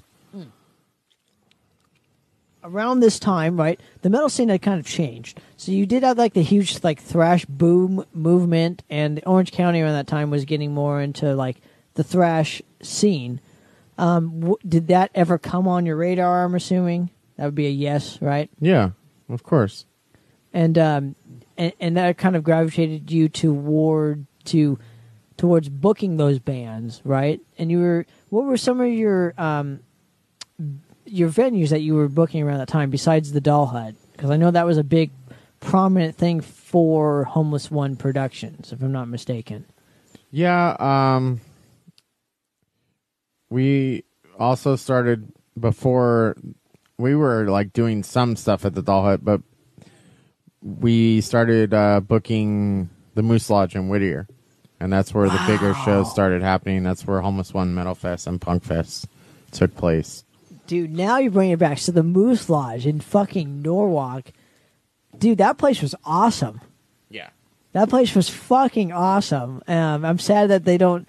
They decided to not what is it? Not book shows there anymore for understandable reasons. It was like kind of like an old folks' home or club or whatever it is to get away from your wives when you're 80 or 50. Anyway, but uh, I just remember like 2008, 2009 is when Homeless One started. Wow. That's Thank crazy, you. dude. Randy. Thank you, Randy. Who's Sorry, listening I, in? I'm trying to And, drink uh, coffee and talk and type at the same time. Know, and it's- it- th- it's- there it is. I found the fucking flyer finally. It's Here it is, man. Festival of Fools at Ferns in Long Beach, Saturday, April 24th. And uh, it was 2008. You're saying? This Yes. is April 2, 24. April 24, 2008. yes. Okay. Actually, it says 2010 on here. So yeah, the company started, and I was just the radio promo guy for a couple years, and then this was my first lineup, April 24th, 2010. It was uh, Ass, the Scabs, PDP, the Veil Between, Jekyll, Sangre, Pretty in Stereo, Black Velvet Horse, Caustic, and Lazarus Casket. What, so Homeless One Productions and Transgression Overthrown, WPMD.org, which is the radio station. Yeah. So Lazarus Casket was already a thing by by then. So that was Aaron, my my iPod that I still have that's cracked. Aaron Miller, my guitar player in the band that I'm in now, which is called Lazarus Casket. He was next to me drinking beer when I dropped the iPod and it cracked because it was hooked up to my PA system and I, it dropped from about waist high. And I still have that iPod. It's still the one I use to pump iron with and everything. It's crazy. Yeah, exactly. so, so I'm just saying having an iPod now is is critical. No, not a lot of people have them. Um, but uh, so let's let's go back to 2000 and. I mean, we we jumped a long way, so I don't know what we were doing between like tried 2000, write stuff down, 2003 and 2000, this is why I quit doing drugs, folks. 2000 as he's drinking coffee. Um, 2003 to Wow. 2010. What were you doing around that time 2003, to 2010? I was just working in grocery. and then I got the internship and uh, got hired at Century Media, which launched me into the music business. Okay. Yeah, and I was getting my degrees. My degrees I finished January 2010 is when I graduated with a double major at Cal State University Fullerton in uh, Bachelor of Arts in Com Entertainment and in Radio TV Film. And why did you want to be a promoter? Um, I think it's because when they were trying to narrow, they try to make, they try to get you to narrow things down in your, um, you know, pick pick a job, motherfucker. That's kind of what they do, right? Right. And I, at I still, when I graduated college, I felt like I still had more to learn, and um, I chose to be a promoter. I think because I could utilize as many of those skills that I learned in, in school video editing, audio editing, graphics, all that shit. It- you use it all. When if I mean I do. I'm not a typical promoter, I don't think though. I think I do a lot more I than just put a show together. I do this I use everything that I've ever fucking done when I realized that I loved music and I put that all into every event that I do. And that's I think what might separate me from some of the other not taking away from anyone else. It's just what I it's just my experience. I take all that and roll it and throw it in to every single event that I do. And, and Sometimes I'll promote somebody else's band more than their own fucking band promotes themselves, and that's kind of sad. well, and I mean, if you don't not- have passion for what you're doing, then why are you even doing it? and it's not it's not because you want to make money because there's no fucking money there's not a lot of money in this to begin with but i think we need more people like us i think we need more people that are like passionate about music and it's not about like making a like w- we're we're fortunate and happy to make a hundred bucks like you know what i mean like for for a or show to or a something cheeseburger. yeah, like like, but that is a secret to sustaining a fucking uh, a community I when it think comes to like a metal with like a as as far as a metal community goes. I think we just have to have more people like that. And and like Especially I said, now, yes, what the world's going through right this second. and we need to appreciate currently. people like you even further. You know, or so on just behalf of music all, in general. It Yeah. just got taken away from us like that. but but on like that. behalf on behalf We're of not allowed everybody, to go to shows. Yeah, but on behalf of everybody listening and and any band that you booked in, I want to say thank you for for all that you've done for Thank us. You, know, Thank like you, man. and and I and I'm grateful just to, to know you and, and call you a friend. Like like that means a, more to me than than than you I will, will, will ever know. You know that knowing You that there are people that that they believe in a in a in the bigger picture. And there's a lot of us bands, and I'm going to call every one of you motherfuckers out who are listening in. Um, they they think it's just okay to just be in a band, and it's it's not. It's not, dude. Like have another avenue. Like you are you play in Lazarus Casket, which we'll get to that whole era, but you you promote. Like I play in Madrost and have a podcast. So I'm I'm there's other avenues going and obviously Razor Radio, right? But I'm saying Or like, at least imagine- stay and watch the other bands that play the Yeah, but- shows with you and go say hi to and shake Absolutely, hands. but Like, but be imagine if doing that at everybody every was like that. Right. The whole scene Imagine would if be a whole scene was like it. Imagine if if if I mean, Voices is a perfect example of of that of a band that does that too. Like they fucking support. Imagine if every band was like that. Right. We would have a tremendous fucking scene here that everybody in the in the world would be jealous of. I think back when I threw that first show at Ferns, it was more like that, like what you're describing, and I think it's slowly kind of withered away. Uh, be- maybe because of social media. Uh, who fucking knows? Well, people are lazy. People are lazy and think that they're Well, I owed think- the world, and I they're think not. I think the social media has attributed to that too. But it's a good and bad thing. But yeah, they're, you guys aren't owed anything. So get the fuck out there and support. But the point is, is like, I, I think what you're doing is a great thing. You know, like there's, without you, Dan Dismal, and a couple other promoters, like, there's just, there's not a scene, you know? And, and, California, and especially SoCal, have a plethora of fucking great bands. Yeah. So it's sad that it rests on like you guys' shoulders, but you do it so well. Where like, I, I wonder who the next uh, bastion of people that are going to do what we do are. bands and promoters. I agree, Yeah. and and radio DJs. Yeah, and everybody, dude. are passionate about music. It seems like it's it's like a sinking ship almost right now. It's you know, yeah, and it's it's uh, everyone that's on the f- battlefield right now are warriors, and we're here till the end. And I don't know what's going to happen on the next wave if there is another next right wave. and and I don't um, know that. and and Eric from from Void Rider put it this way where it was like we need to have people that are just like fans of the music doing this kind of stuff too not just people that play in bands True. so I'm talking fans I'm True, talking true. you guys to to even photographers like we need all that stuff Yeah, we do. you know and uh I think we uh, like myself and I I took uh, a huge like influence from you and, and obviously Bob Nobandy and, and other people to to have another avenue because I saw what you guys are doing. It's like I want to be in, uh, involved in that a little bit further. Yeah. Might not be the best. I might You've not be the best, Done a kick-ass job, man. I but- remember but when I first met you. but it's something. and it's and something's better did- than nothing, right? We did radio many moons ago, yeah, you know, yeah. and um, here we are, still doing it. well, yeah, but know? it took me years to earn your respect, which I not I, really. Oh, I say that because I, I, I, my vision of it was different from maybe what you remember. But I remember like once, like once I was in your camp, like that was that's when you knew kind of like you were on the next level. Where Well, you, get to, you get to know people, you know. That's just something you got to. yeah, but develop you have, with but everybody, You have to, you know? you have to put in the work. True. it's not just handed to you. so I learned that very that's, early That's kind of why you see bands come and go out of out of uh, now ADHD entertainment lineups. Is because can I can I ask you like a really honest question? yeah, when bands like when bands tour, right? Like, what does that make it more valuable to you when bands do touring and stuff? Does, does that make sense? So if a band's on tour, right?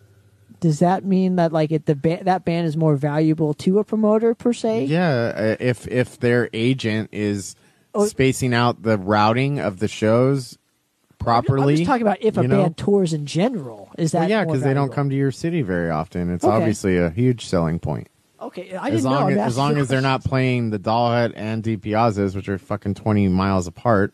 Deep then- Watches is pretty much gone, sadly. No, it's not. But New is owner. it, so? th- oh fuck yeah! So the but the name's not being changed, right? Nope. Nope. You heard it here first, ladies and gentlemen. DiPiazza's is still here. We need more venues. Please get on that. I had a pending show for May that may or may uh, probably not going to happen now. That was that was death metal and huge, and I was stoked about it. And obviously, it just fell through because of what's going on. But yeah, I'm friends with with the new owner. Good, good. I but like, I, and I'm not trying to step on toes. I'm literally asking va- like valuable, point, poignant questions. And. I don't know who's going to survive this whole pandemic right now, though. You Uh, know, th- that venues and promoters. I mean, you know, at because this of, point, of we the don't economy. Know. Yeah, but you know? at this point, we don't even know. So that's like, once it happens, we'll fi- Yeah, kind of figure that out. but the- but but it. at that time, like obviously, you would see a band tour, and that- and be, you'd be like, oh, like I really like the band. They tour, so I can at least like help them out even further. yeah, yeah, like, that was bands the like general- Archaic and Inanimate Existence and Yeah. uh, the Kennedy Veil. all even those bands, like Madrost that Yeah. would that would go on tours and stuff, and and uh, um, Well, yeah, when you, like when Voices, Voices, or yeah. Madrost did the Orange County show with me, and it Oh, was at Slide Bar, and you guys are from the Orange County.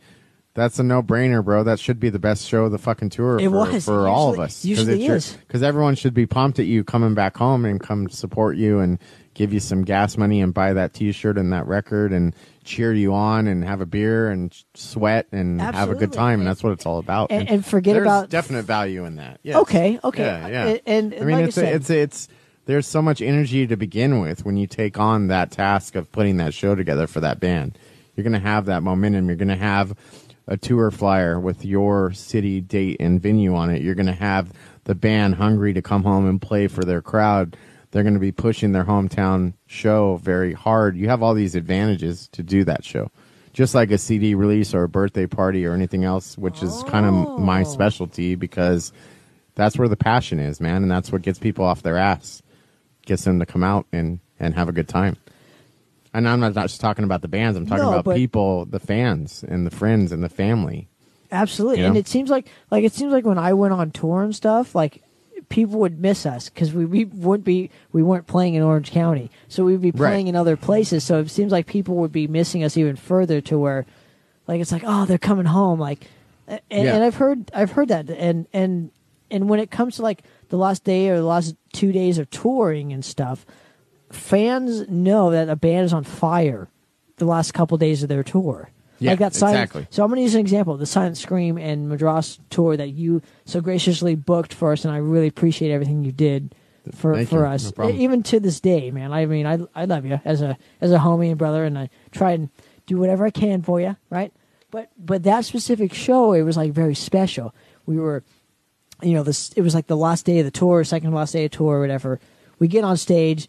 There's just a massive like fans that just go went ape shit, and and the band was like tight because we had been playing every night. Ten days in a row, or Right. fourteen, or whatever it was. Yeah, So, and I think that adds to um, uh, it adds to booking a show for you or whatever. It's like if a band's on tour, it's like the, kind of like a couple last the the last days of the tour. It's like, oh yeah, I got this show. Yeah. They're going to be on fire. I already know that, so I don't have to worry about them sucking. So I can at least just concentrate on another aspect of it, kind of thing. Am I making sense? yeah, exactly.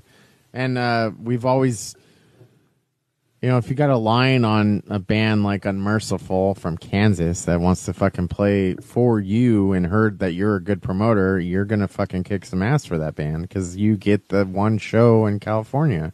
Of course, people are gonna come to it. Why wouldn't they And, fucking come and they'll to tell their friends. I Yeah. I, I don't and then know. you ask your, s- you know, you ask the bands that match with that band. You know, it's Sarcophagus. You guys want to fucking play down the street from where you live with this band from Kansas that's on Unique Leader Rec- Records? Well, yeah, duh. And then there you go. The show's amazing. Yeah, You know? But I'm saying like, and then obviously that word of mouth spreads because, you know, go. The further I get into this business, the more I realize like that how how much of like a close knit family we are because like everybody knows each other. Oh yeah, Seems like if you've made any sort of impact, they know who you are, kind of thing. And like, you know, when me and Andy would do shows, like people would know who we are, and it was like like this whole thing of like like you know, all we did was start a radio show or or, or continue Andy's radio show and and and playing bands and stuff. Like we never thought of like people would actually n- kind of know us in that regard. You know, like we just Right. did it because we like to do it, and Yeah, it yeah. seems like like with with your promoting thing, I'm I'm assuming it's the same way. It's great. It's it's Like- yeah, it's crazy. Like anywhere you go, like people know who you are because of. I I can't remember everyone's names because I have so many bands I work with, and there's four or five members. I usually pick Tanner from Madrost to talk to, and that's who I talk to from Madrost. And I know Nick, obviously, and I knew Nick first actually from Gutsaw. That's and okay. I love Sacrificial I love Nick. So But when I wanted to talk about Madrost, when you first played for me in Pomona at Characters, wow, remember? No, I don't. I don't remember that show. We'll look it up later. Okay, But that was probably the first time I booked you guys, and it was awesome. But that's who I talked to you, you know. I and then from then on, I, when I talk about booking Madrost, I just talk to you because I have this is how I put you people in my phone. I put the band name, like right. You know. Obviously, we're friends though at this point too. I want to say, but but course. obviously you meet like other people in that camp too. So you met Dad Rost, like you meet other Right. people in the camp of the band. So you you uh, I mean, I'm just saying you have a plethora of fucking like connections when it I comes do to have a certain lot things. now, and then we haven't even Uh, no, no, but- continued Yeah, on no, what I want next. But, absolutely. But I'm just having a conversation with you right now. This is me and you. Nobody else yeah. I hear you. I hear you. You know, I'm nobody else listening. matters. I'm locked in. locked in. So it's just it's just very comforting that like you're a kind of individual that that that uh, that can do that. There's not a lot of people that can do it as well as you. Well, Your thank organization you. skills. Thank you, thank you. Where did that come from? Your how do you organize everything. Um, probably just school. I was a great student, you know. And uh, what- some that- subjects I was better at than others. Um, in high school, I was um, an honors English student, an honors science student, an honors math student. I was pretty f- fucking intelligent, actually. And I just chose metal and and uh, maybe partying for a minute. But uh, what's weird is you know, lately with the sobriety, uh, some of most of that intelligence is thankfully coming back, and but now it's like my brain is huge because I I used things. That's not because of the hair, right? We're not talking. It's not a hair joke, right? Okay. But like you know, I used all those substances maybe to calm the monster down for a while, for twenty years, you know, to be exact. But um, now I need to focus on and figure out what I want to do next. Um, let's do um let's do this i want let's go to directly to the um, lazarus casket days Sure. if you don't mind um because how so the band was already formed if i'm not mistaken the Oh, band was yeah. already formed right I met uh, Lazarus Casket at DiPiazza's in Long Beach when they opened for a band called Droid. Uh, Droid, I believe, was on Munky from Korn's label for a while, and uh, Neil and I saw them at the House of Blues in Anaheim. We were big fans, um, and uh, they opened for. They were the one band that Droid invited to open for them, and they were from Long Beach. This band called Lazarus Casket, and I just remember the guitar player with the long blonde hair and the bass player with the mohawk and the hot Asian girlfriend in the miniskirt. and that was uh, Aaron Miller and David Johnson and, and Jen Rios. They're all still around, same people. And that's how long I've known the guys. And uh, yeah, they've went through several vocalists. Um, um, and you had been out of obviously all gods kill at I'm this the point fourth. so what what happened with the all gods kill No, no, thing? no. I was in All Gods Kill. We used to play gigs together for years. Lazarus Casket and All Gods Kill. oh okay. There's tons of flyers of us together. So we became friends from that night on. Droid, we went to uh, Jamie from Droid's house for an after party. Mac, me, Aaron, Chris, the original drummer who's in Project Human now. Um, we all went to an after party till till the sun came up. Nearly, probably. Who knows? Had a good time after the show, and uh, we became good friends. All of us, you know, uh, Chris and David and Aaron and I used to, you know, drink Jägermeister shots and at the the Hideaway in uh, Lakewood and put on Lamb of God on the jukebox and just have a good time. You know, we're just crazy metalheads. And uh, anyway, uh, Irby became their singer, and uh, we started to do a uh, a Killswitch Engage cover song together. When they'd have me, I was still in All Gods Kill, but they'd have me come up on stage, and we would do Life to Lifeless from Killswitch Engage together, Irby and I, with Lazarus Casket, and. Um, we played like a bigger show together, All Gods Kill and Lazarus Casket at um, the Seaport Marina Hotel, which is no longer there. That in long beach the one Yeah. with like uh, uh oh yeah okay okay It'd be like sometimes there'd be different Right on rooms the and lake, different dude. stages. Yeah, but there was one time we played right across from each other, and I think All Shall Perish was the headliner, maybe or something, and uh, it was fun. And uh, you know, we just became good friends, and basically, uh, Aaron and I were like doing a side project for a second, and actually Brian Schwartz, my current roommate and our current second guitar player, love brian thanks for wearing our t-shirt thank love, love you, Brian. Uh, we were writing this song together as a side project, but then Aaron goes, um, you know, we don't have a singer right now. did he tell you why No, Did he just quit I don't know. I don't. I don't really know why. okay And uh, I didn't even really have to audition, man. They just said you're in the band because they already we know knew you're me. cool we know you could sing They, the they already knew me. They already played shows with me. They already knew me as All Gods Kill's vocalist, and it was a done deal. And uh, I just had to learn the songs. And I was always pissed off at, even before I was in the band, I was mad at their quality of recordings. I told Aaron, dude, you guys sound so much better live. You guys need to get better recordings. And I actually helped them with Irby do a higher quality recording um, with Daniel Martin, the same guy that produced the Nothing Eternal album. Now I remember you joining them kind of like around the time that like I I went to like a fucking like Mirror Image Studios. If anybody remembers that venue out in uh, Anaheim, and I remember meeting you there. Not meeting you, but I remember like engaging in like one of our first conversations, and you telling me like, yeah, I just joined this band, Lazarus Casket. Like we got a new EP out. Um, I forgot what band was playing. To be honest with you, I I Probably remember- Diamond Plate. Yes, It was my birthday. Yes. I was hammered that night. Later. Yes. Not not probably when I saw you, But I tied on a good fucking one that night. I was for so sure. disappointed with them. But anyway, I digress. That was Mirror Image. Yeah, there was Mirror Yeah, Image. I remember that show, but I remember like you telling me like, yeah, I guys got in this band that was Casket because I, I I knew you'd booked maybe yeah because I knew you had booked us or whatever, and I knew you had played in All Gods Kill around that time, but didn't know what you were doing at that time. And when I had asked you, it was like, yeah, I just joined this band. We got a new EP kind of coming out. It wasn't out yet. It Yeah. was a the five song. I think it was a five song down, uh, EP that was coming out. That came out in 2014 when we finally put it out.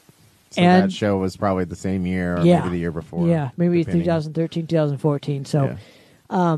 I remember obviously having a conversation. So, talk to me about the recording process of that specific EP. That that EP? Mm-hmm. Oh, uh, for sure. Um, well, um, my good friend John Sankey, who uh, was from a band from Australia called Devolved, um, he moved to the U.S. for a while, and his vocalist on their last record, uh, Mark Hagblad, he lived in Newport Beach at the time. Um, he was working on. Uh, another album. Anyway, he he's a good producer. Mark Mark's excellent at what he does, and uh, we just came to a uh, deal on a full price. He he gave us a good deal. He wanted to. He, he you know he did everything. He produced, mixed, mastered. He really. Um, I was talking to Brian about this today. The, my guys are actually writing a new song as we speak, Aaron and Brian, right now tonight, So which is amazing. So we're both doing two different things for the band at the same time, which is why I love this Promotion and writing. and writing the next album, which is the new album's not even out yet. So anyway, um, what I was telling Brian about what Mark did on that self-titled uh, 2014 EP was he really kind of uh, made the band focus more on making things almost more simple instead of just so busy and made it more of a song. The songs were pretty much the same. You mean cohesive? He was the yeah, glue. he did something, dude, to us that we carried into the band how it is today. We became a better band because of Mark, uh, one thousand percent. Did what- Whatever he did On on, that? EP made us sound like a better band, and then we had to go replicate that, and we've been working on that perfection for years. And then when we finally decided to kind of scratch all that fucking material and write the new stuff, when Brian came aboard, it's just become like a whole new band, and it's kind of rad. It- you know what?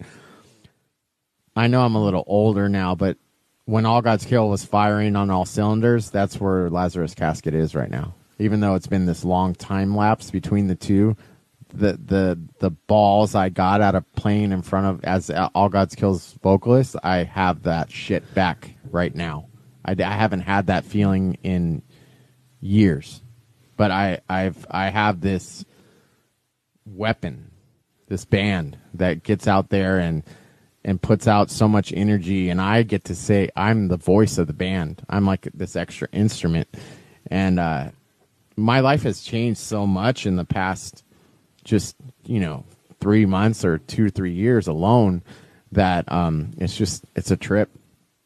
What's a trip is to see you as a vocalist track something, write something, track something, and then before it even comes out, the words and what happen is happening in the world currently, the song changes meanings right in front of your eyes because you wrote it about your life and life is but it, changing but around it, but you. it applies to every, like a lot the, of other. the, the meaning of the words change from what they meant three months ago Mm-hmm. to what they mean now in March 2020. It's fucking crazy, dude. I can tell you it's the same thing for us because I wrote about a certain subject that is now fucking happening now. exactly. And I know? didn't even. I wrote it in 2019 Isn't that weird? and recorded it then, and It's, kind of eerie. It's uh, yeah, like it's kind of like we're ahead of our time. It's weird, dude. But Um, as a vocalist, so like, what did you change dynamically, um, as opposed to say the EP to the record?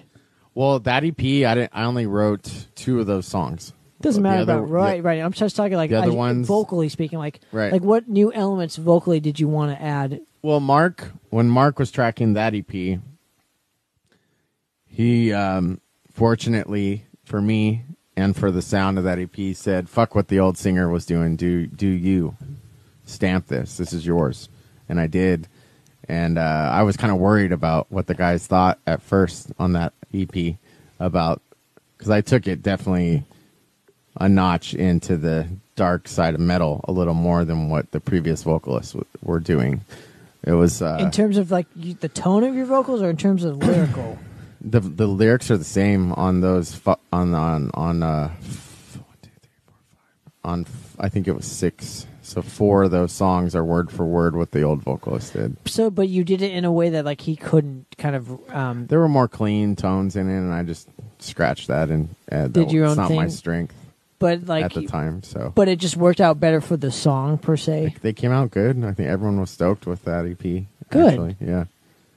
Um, I was trying to push the band in a more death metal direction, and um, I think, in a weird way, what we sound like now is just a culmination of all of our influences, and uh, we're we're all stoked that we're just creating what we want to create, and um, it's flowing very nicely. Uh, the two Lazarus Caskets always had a revolving door at the second guitar position, and since Brian's come in, that's not the case anymore. And uh, Brian and Aaron, like I said, are jamming right now. I'm writing right now tonight, and uh, they get along great. And they're just kicking ass together, and it, it's that's what the band needed. Uh, not just the front man that was going to stick around and stay and track um, and push the band business wise and all that, you know, all the things that I can bring to the table, but also just having the second guitar player stabilized is has been a big deal for okay, us. so that that answers my that's question. always been so, something that's changed. but what musically does he bring to the table? Like uh, that's different, I guess, from Aaron because Aaron I know is like a prolific. They're both really good at what they do. Obviously, are you, you all you guys are, but what what does he bring differently to to Lazarus Casket? Uh, Brian just practices. I mean, I uh, different techniques. I think um, he's probably into different bands um, than Aaron is. Even though there's some crossover there, definitely we all like certain bands and certain records. But uh, you know, I think Brian's in, uh, Brian's a little younger, I believe, than Aaron. But they're they're both younger than me. I'm the old man here, but uh, yeah, they just have different styles, but they they mesh together well. Um, and then vocally, Aaron can do um, clean vocals pretty well, and I noticed that when I started hearing R- Project Human perform, and I was like, "Well, fuck, Well- why why aren't we doing?" Wait, so but he was in Project Human, right, beforehand or something, or was That- he? Or did he join after? Project Human was formed probably because I didn't want to fucking play shows anymore.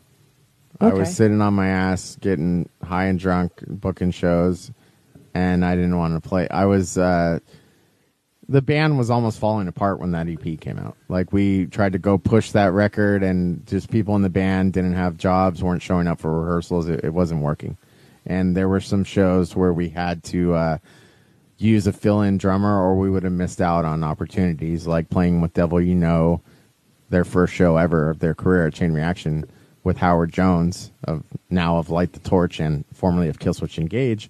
We wouldn't have been able to play that show with our lineup that we have now because it wasn't available to us at the time. It just wasn't working. People were having other things and issues in their lives coming up at the time. And so we had to fill in a drummer help us out with a couple gigs, and the other one was with Winds of Plague at uh, Seaport Marina Hotel. Um, it's not something I like to do. Um, you lose something when you have someone fill in, usually, and um, luckily we were able to get everyone together back on the same page to do the EP release for that in 2014, which we did in in April of 2014 at DiPiazza's, and. Uh, we took a break after that because I just think the band needed to so that it wouldn't break up. And um, two years later, But you weren't doing like a lot of touring around that time, right? You were just kind of merely I wa- focusing on on um, uh, the band, no. yeah, Uh, on, for on local work, shows. I was. Okay, For work, I was. I I ended up going out and doing uh, Devil You Know's first tour ever as their salesperson, which was with um, Black Label Society and Down on uh, for a couple weeks and Butcher Babies, and it was a blast. We did you know, the full. I was gone for I think five weeks. So what do you Full think? US. What do you think? So now that like obviously to wrap this up, like let let me uh, let me ask you about like the new record that you have coming out. Tell tell me about it. Well, um, you know, it's been six years in the making, I guess, and um, once I got this new job, I just uh, buckled down and finally got the songwriting finished on the on the lyrics, and we tracked it, and now we have this great momentum, and um, it's just it's just a rad record. We've been most of those lyrics are all pretty fresh, and um, they touch upon certain subjects depending on the song, and uh, it's very therapeutic for me to to write these songs because they come from my life and my heart and my soul. And uh, one of the tracks that we just put out a lyric video for, "Hymns for the Dead," is uh, a dedication and a memoriam to three of our close friends that have passed away recently. Uh, one of them I've been talking about a lot in this interview, Mr. Neil Peterson, who was my guitar player in Nothing Eternal, my roommate, one of my best friends, who was also in Project Human, by the way. Um, he passed away just in April 2016, or actually, the memorial show was in April 2016. He passed away in January, right, right around the Super Bowl 2016. And uh, that's when we took the break from 2014 to 2016 when Neil passed away, we decided to do a memorial show and get back together. And uh, Brian, this goes. This is what happened with Brian. Brian, since he wrote that one track when we were doing the side project before I joined the band, I asked Brian, "Hey, would you want to? You know, the, these two. There were actually two tracks that he kind of co-pinned that we used on that EP, the new ones, which are actually the bonus tracks on this album, by the way. and uh, he it just clicked and I said, "Hey, do you just want to learn the whole set, bro, and just do the whole set on the memorial show for us for Neil?" And he said, "Yeah." And he grew up. He knew Neil. He partied with Neil. We all grew up in the same same areas. Uh, we we had the same friends. You know, guys in Iceburn Red and Las Lucy. So he's part of the clique. Yeah, and uh, so Neil passed away. Um, pretty tragic. It was an accident, you know, and uh, it's hard to talk about sometimes. You know, I'm I. Uh, but uh, what I do want to say is, I wish I got to meet him. I never got to to you, meet pr- you Neil. might if you were around at shows, you might have been at the same shows as him because I might have been at the same, I, but Yeah. I don't remember like having a conversation or or, or seeing. He's him. just a passionate metalhead, man. He's he's a good guy. well, I'm he's- sure in he's our a- next life I'll fucking hang out with him, have a beer Sure. with him. So it'll be fine. We'll be fine. Anyway, the memorial, uh, the memoriam, the track hymns for the dead was very therapeutic for me to write. Um, Now, did you use it? Obviously, you used his passing and other other people's passings for that specific song, if I'm not mistaken. Yes, and um, some of the lyrics, some of them. so, yeah, there's. I don't want people to misinterpret some of these lyrics because "Hymns for the Dead," which will be, by the way, on. Uh, it'll be on KCAL Rocks in the Inland Empire 96.7 on April 4th at uh, sometime around 10 p.m. Pacific. Uh, thanks to Mike Z for Fuck debuting that song. But uh, that's obviously, pretty awesome. obviously, you can't do hate boils. Right, we already did that here. I know, but you can't even do it because the the the um li- the lyrical content, right? Right, yeah, he he would have to bleep it out. Okay, hymns for the dead. Although I kind of like to hear that. It's pretty Shut the up. Right, right. I mean, it, it's a lot about saying goodbye to our friends, and then I went back and wrote the chorus, which is uh, hymns for the dead. It it goes, "You are the devil, like sheep you follow. Your cult of lies, from ashes we rise," which is kind of a spiritual battle that I've personally been going through uh, as an alcoholic, a former alcoholic, and uh, that has nothing to do with them passing. That's that was added to the song as the chorus. So I don't want people to misinterpret the uh, tribute to these guys as uh, hearing that chorus and having it take their opinion Focus about away. something. Uh, the rest of the song is what they should be, you know, looking at. And and the other people that have passed, uh, Ernest Andujo, he had leukemia and got really sick in the hospital, and Phil Davey, who was also coincidentally jammed with Neil and I in Nothing Eternal as a like an audition long time ago. He was in a band called I- Iceburn Red, Iceburn Red, and He's uh, not the drummer, right? He- no, he's the bassist. Okay. He can also sing and play guitar. It's not the the drummer that passed away at the Doll Hut, right? no, that was someone else. Okay, the punk rock. Because I know you Yeah. do a lot of punk rock. Dave gigs. McLean. Yeah. Yeah. Um, Phil was also in a band called Oculus when he moved to Chicago.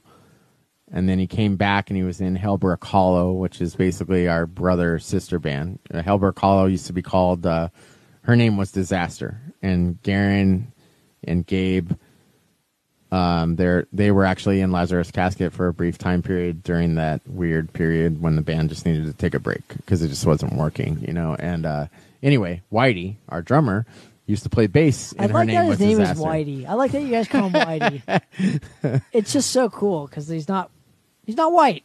No, he's not Love white. him. I lo- I love we, lo- we all love Whitey. Anyway, Whitey used to play bass, and her name was Disaster. So it's like we're all fans. Thanks for playing drums, Whitey. Yeah. He's a great drummer, right, dude. He's No, he's a long great drummer, He kicks yeah. ass. He's Yeah. killing it on this new record. It's fabulous, and I can't wait to write. That's know, why I was so surprised. Dude, he was the one that surprised me the most. He's come. I- he's improved because a I knew. shit ton. Well, I It's know all you great. guys are like on a certain level, but like when I when I heard him and I was like, like oh this this is really good. Like Whitey is like he's actually a good drummer. Yeah. Like he's vastly improved from the first like couple of years that I got to see him play drums for you guys. You know, and and um, you know like yo he hits a lot harder on this. Yeah, like, it's yeah. awesome. I think it's we've developed our own sound. It's great. I don't even know No, what the he's- fuck he we rules. are. So if he's watch, if he's listening or watching at any time, you rule. That's all I want to say about that. But um, so what is next for? I mean, not even that. The recording process for the record. Walk me through it. Um, we we pro- Aaron Miller um, recorded, mixed, and mastered everything in house at uh, Beyond Cryptic Studios in Long Beach. He's uh, doing some other stuff for some other artists. So if anyone needs recordings, hit up my guitar player, Aaron Miller. He's on my Facebook friends list. Um, we had a great team uh, help us with art on this one too. Um, what was your specific question again? I'm sorry. The, the recording off on a process. Walk me through it. So basically what what, the we do steps? what we do now is we um we have scratch guitar usually aaron or brian will bring some riffs to the table or a full song structure and we'll get the scratch guitar down and then um, we have an electric kit at, at the recording studio so whitey will program the drums with the electric kit and then they'll send them to the dropbox to me and then I'll listen for months. Just listen, listen, listen. Get this. Then when I'm ready, I usually already have lyrics in my phone or on paper or on computer somewhere going, and then I sit down and I write out the song structure, and the time signature, like this uh, verse riff A one two three four, and then riff B one two three four. Intro is thirty seconds. Blah blah blah. You know, I don't want to give away all my secrets here, but um, then That's I, I I I put I'm getting better at making what I'm trying to say on paper fit the song in my in terms of what though the the instead of trying to the- the say caden- what I want to the say. cadences. Are you talking cadences? just making it fit the music. And, Cadences, like you're talking- taking out the word the because it doesn't need to be there, so that sounds more fluent. right. So you're working music. with you're working with the riff with the song. right more a- than I used to. I'm not fighting to try to say what I want to say as much anymore. I can say it a different way right. Okay. so that it sounds better with the song. So you're letting the song flow a little bit more. yeah, And kind of. and like- I'm trying to let some riffs breathe. Sometimes, I think that's key. Um, sometimes your vocals, when you're a standalone vocalist, you're an extra instrument. Sometimes you're an extra layer on a, a chorus. Sometimes Would you you're have- following the guitar. Sometimes you're doing your own thing, and it just works. I can't explain it really. But uh, do you have like an ego when it comes to that thing? So you're setting aside like your ego for a certain part? Because I think that is the key to writing a good song. But is yeah, you definitely is have to doing do what's that. best for the song as opposed. To I think your everyone ego. has to do that because I know sometimes I'll I'll stomp on some guitar part and probably might Yeah, hurt it- it- somebody's well- feelings, but then in no, the end, it that. sounds like, great. well, know? yeah, or or it could be the opposite effect, where like it, right. it, it, it's too much go at once. Right, like you know, drums or bass or even the guitar riffs or solos or something. But I just think, uh, dude, I, I don't know how to explain it, but the last, this whole album that's coming out on May 8th, 2020, might be because we have the access of digital recording and we're doing everything in house. But when I go track a song now, it's fucking done. Like that's awesome. immediately. Like it's the weirdest thing. That's just how the last like four or five songs have come out. But that's like I've had the idea.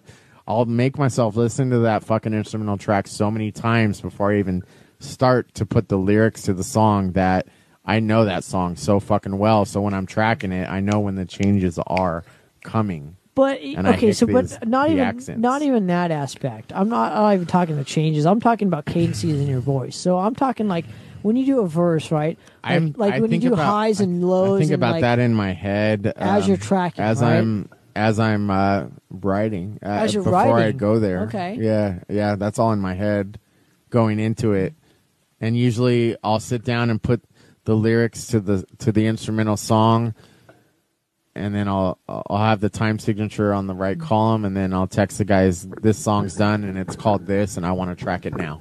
And Okay. then we schedule it, and I go in and do it before I forget what I was thinking of. Sometimes I'll create a voice memo on my phone if I need to, to remind myself of how I was envisioning the cadence or the vocals. And something I have been uh, working on a lot is not being monotonous, not doing everything in a high pitched scream, trying to use different tools in the tool bag and um, have a mid range vocal, have a high, have a low growl, have a higher scream here.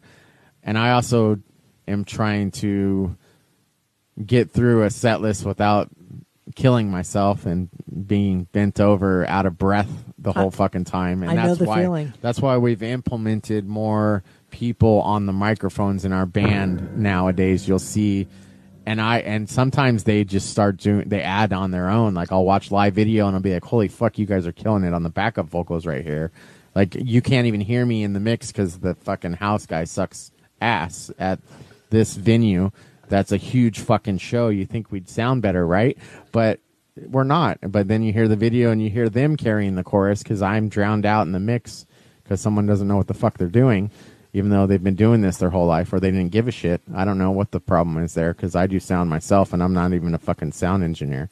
And I can make bands sound sound better than that. And I know when a vocalist isn't high enough in the mix or not by just opening my goddamn ears. But anyway, you know, people do what they want to do. Maybe they spilled coffee while we were playing our 20 minute set. I don't know.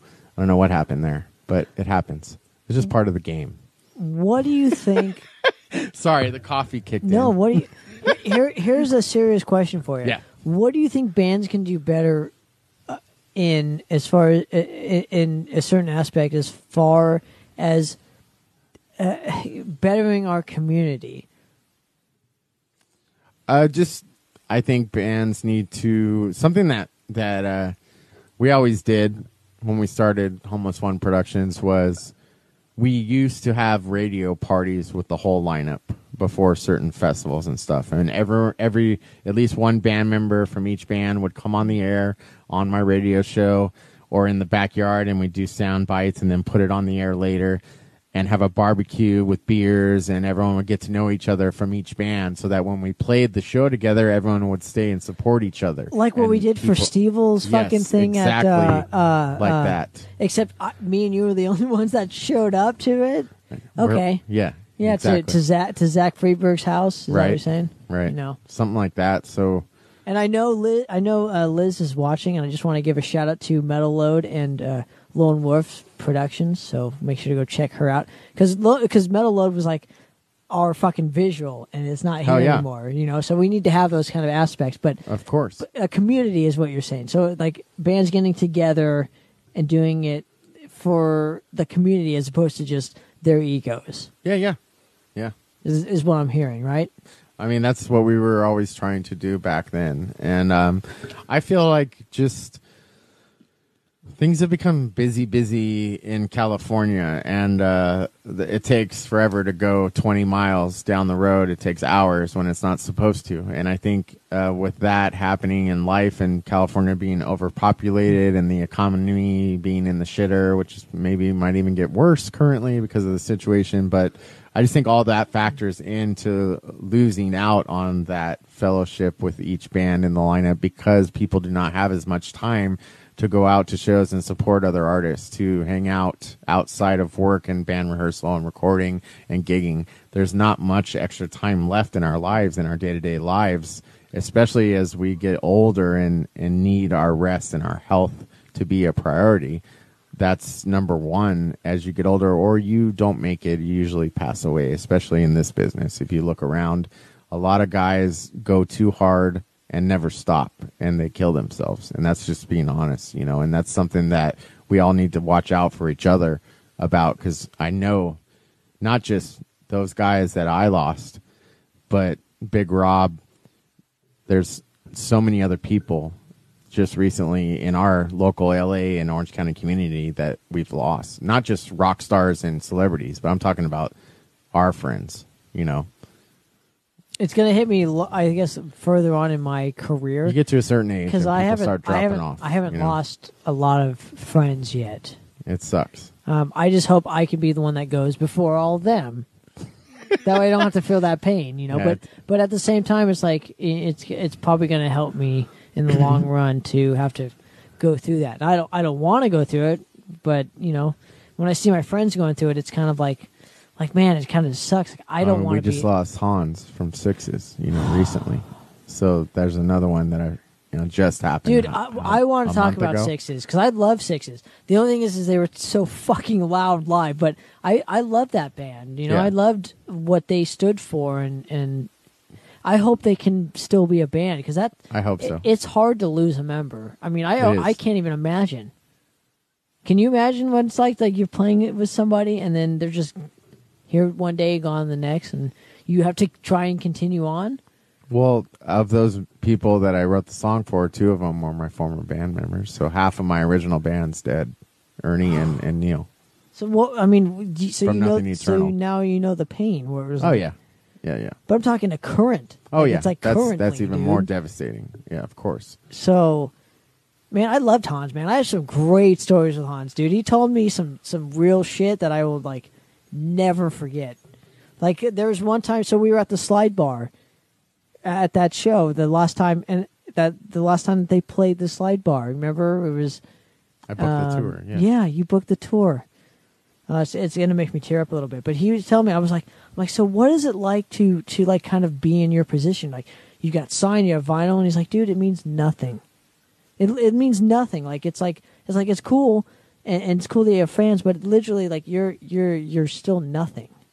And like I've always taken that to heart, where it's like it doesn't matter if you've been signed or if you've I been. feel like my attitude has become more like that recently, also because I feel like um, like nothing matters. Like it doesn't Yeah. matter how much Right. um you're not like you're not going to be Metallica anymore. That that doesn't exist. Right. You know, to an extent, like like even even uh, I don't want to put Warbringer in this camp. Like touring 300 days a year, it doesn't it doesn't. Uh, yeah, thank you, Liz. It was Ronnie's. I think it was Ronnie's B Day show is what the, the the we ended up having it as with sixes playing. But Right. I remember, but like that doesn't exist. Like even if you toured 300 days a year, like I say, like a band like Warbringer or Exmortus or any of those bands, it doesn't matter. Like at the end of the day, they're still going home to like a no job thing, and and and like they may be like It's a tough more. business. It is. It's a tough. So I think we need to utilize our thing, and, and from what he told me, I like it kind of put myself in perspective where it was like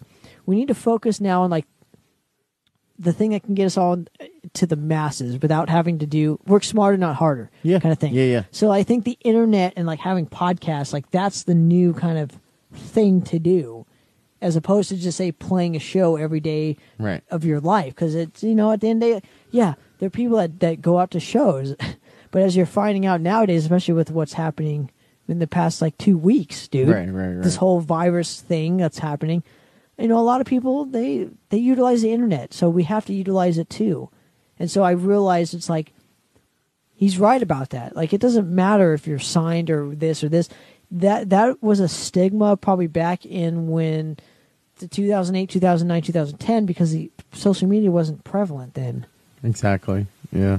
So it doesn't matter if you're signed or not. And I don't know what's going to happen next. You know. None of us do. Especially because of what's going on right now. None of us do. Just it know? brought the whole industry to a halt really, really fast. the whole co- economy. It not just the Not industry, just the U.S. just the whole everybody, world the whole world. You know, musicians. and I think we're f- we're slowly figuring out like what is really important to us. I think that's what uh, this pandemic. And I'm grateful to, that Is- we've actually had the pandemic. I'm one of those those assholes that people make fun of, but Yeah. I'm grateful for it because it's taught us a lot of like what we really care about. I'm hoping that the outcome of this pandemic that people are going to be better to each other.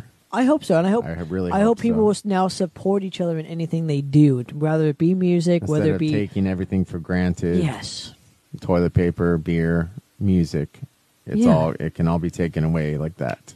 it's it's uh, and, and I think this has shown it. But Mr. Jason Tyler, I want to thank you very much for coming on the show, man, and and uh, and I uh, I I really value you as a, as a human as a human being, as a, as as a promoter, as any like you're one of the main reasons why we have a scene out here. So on behalf of everybody.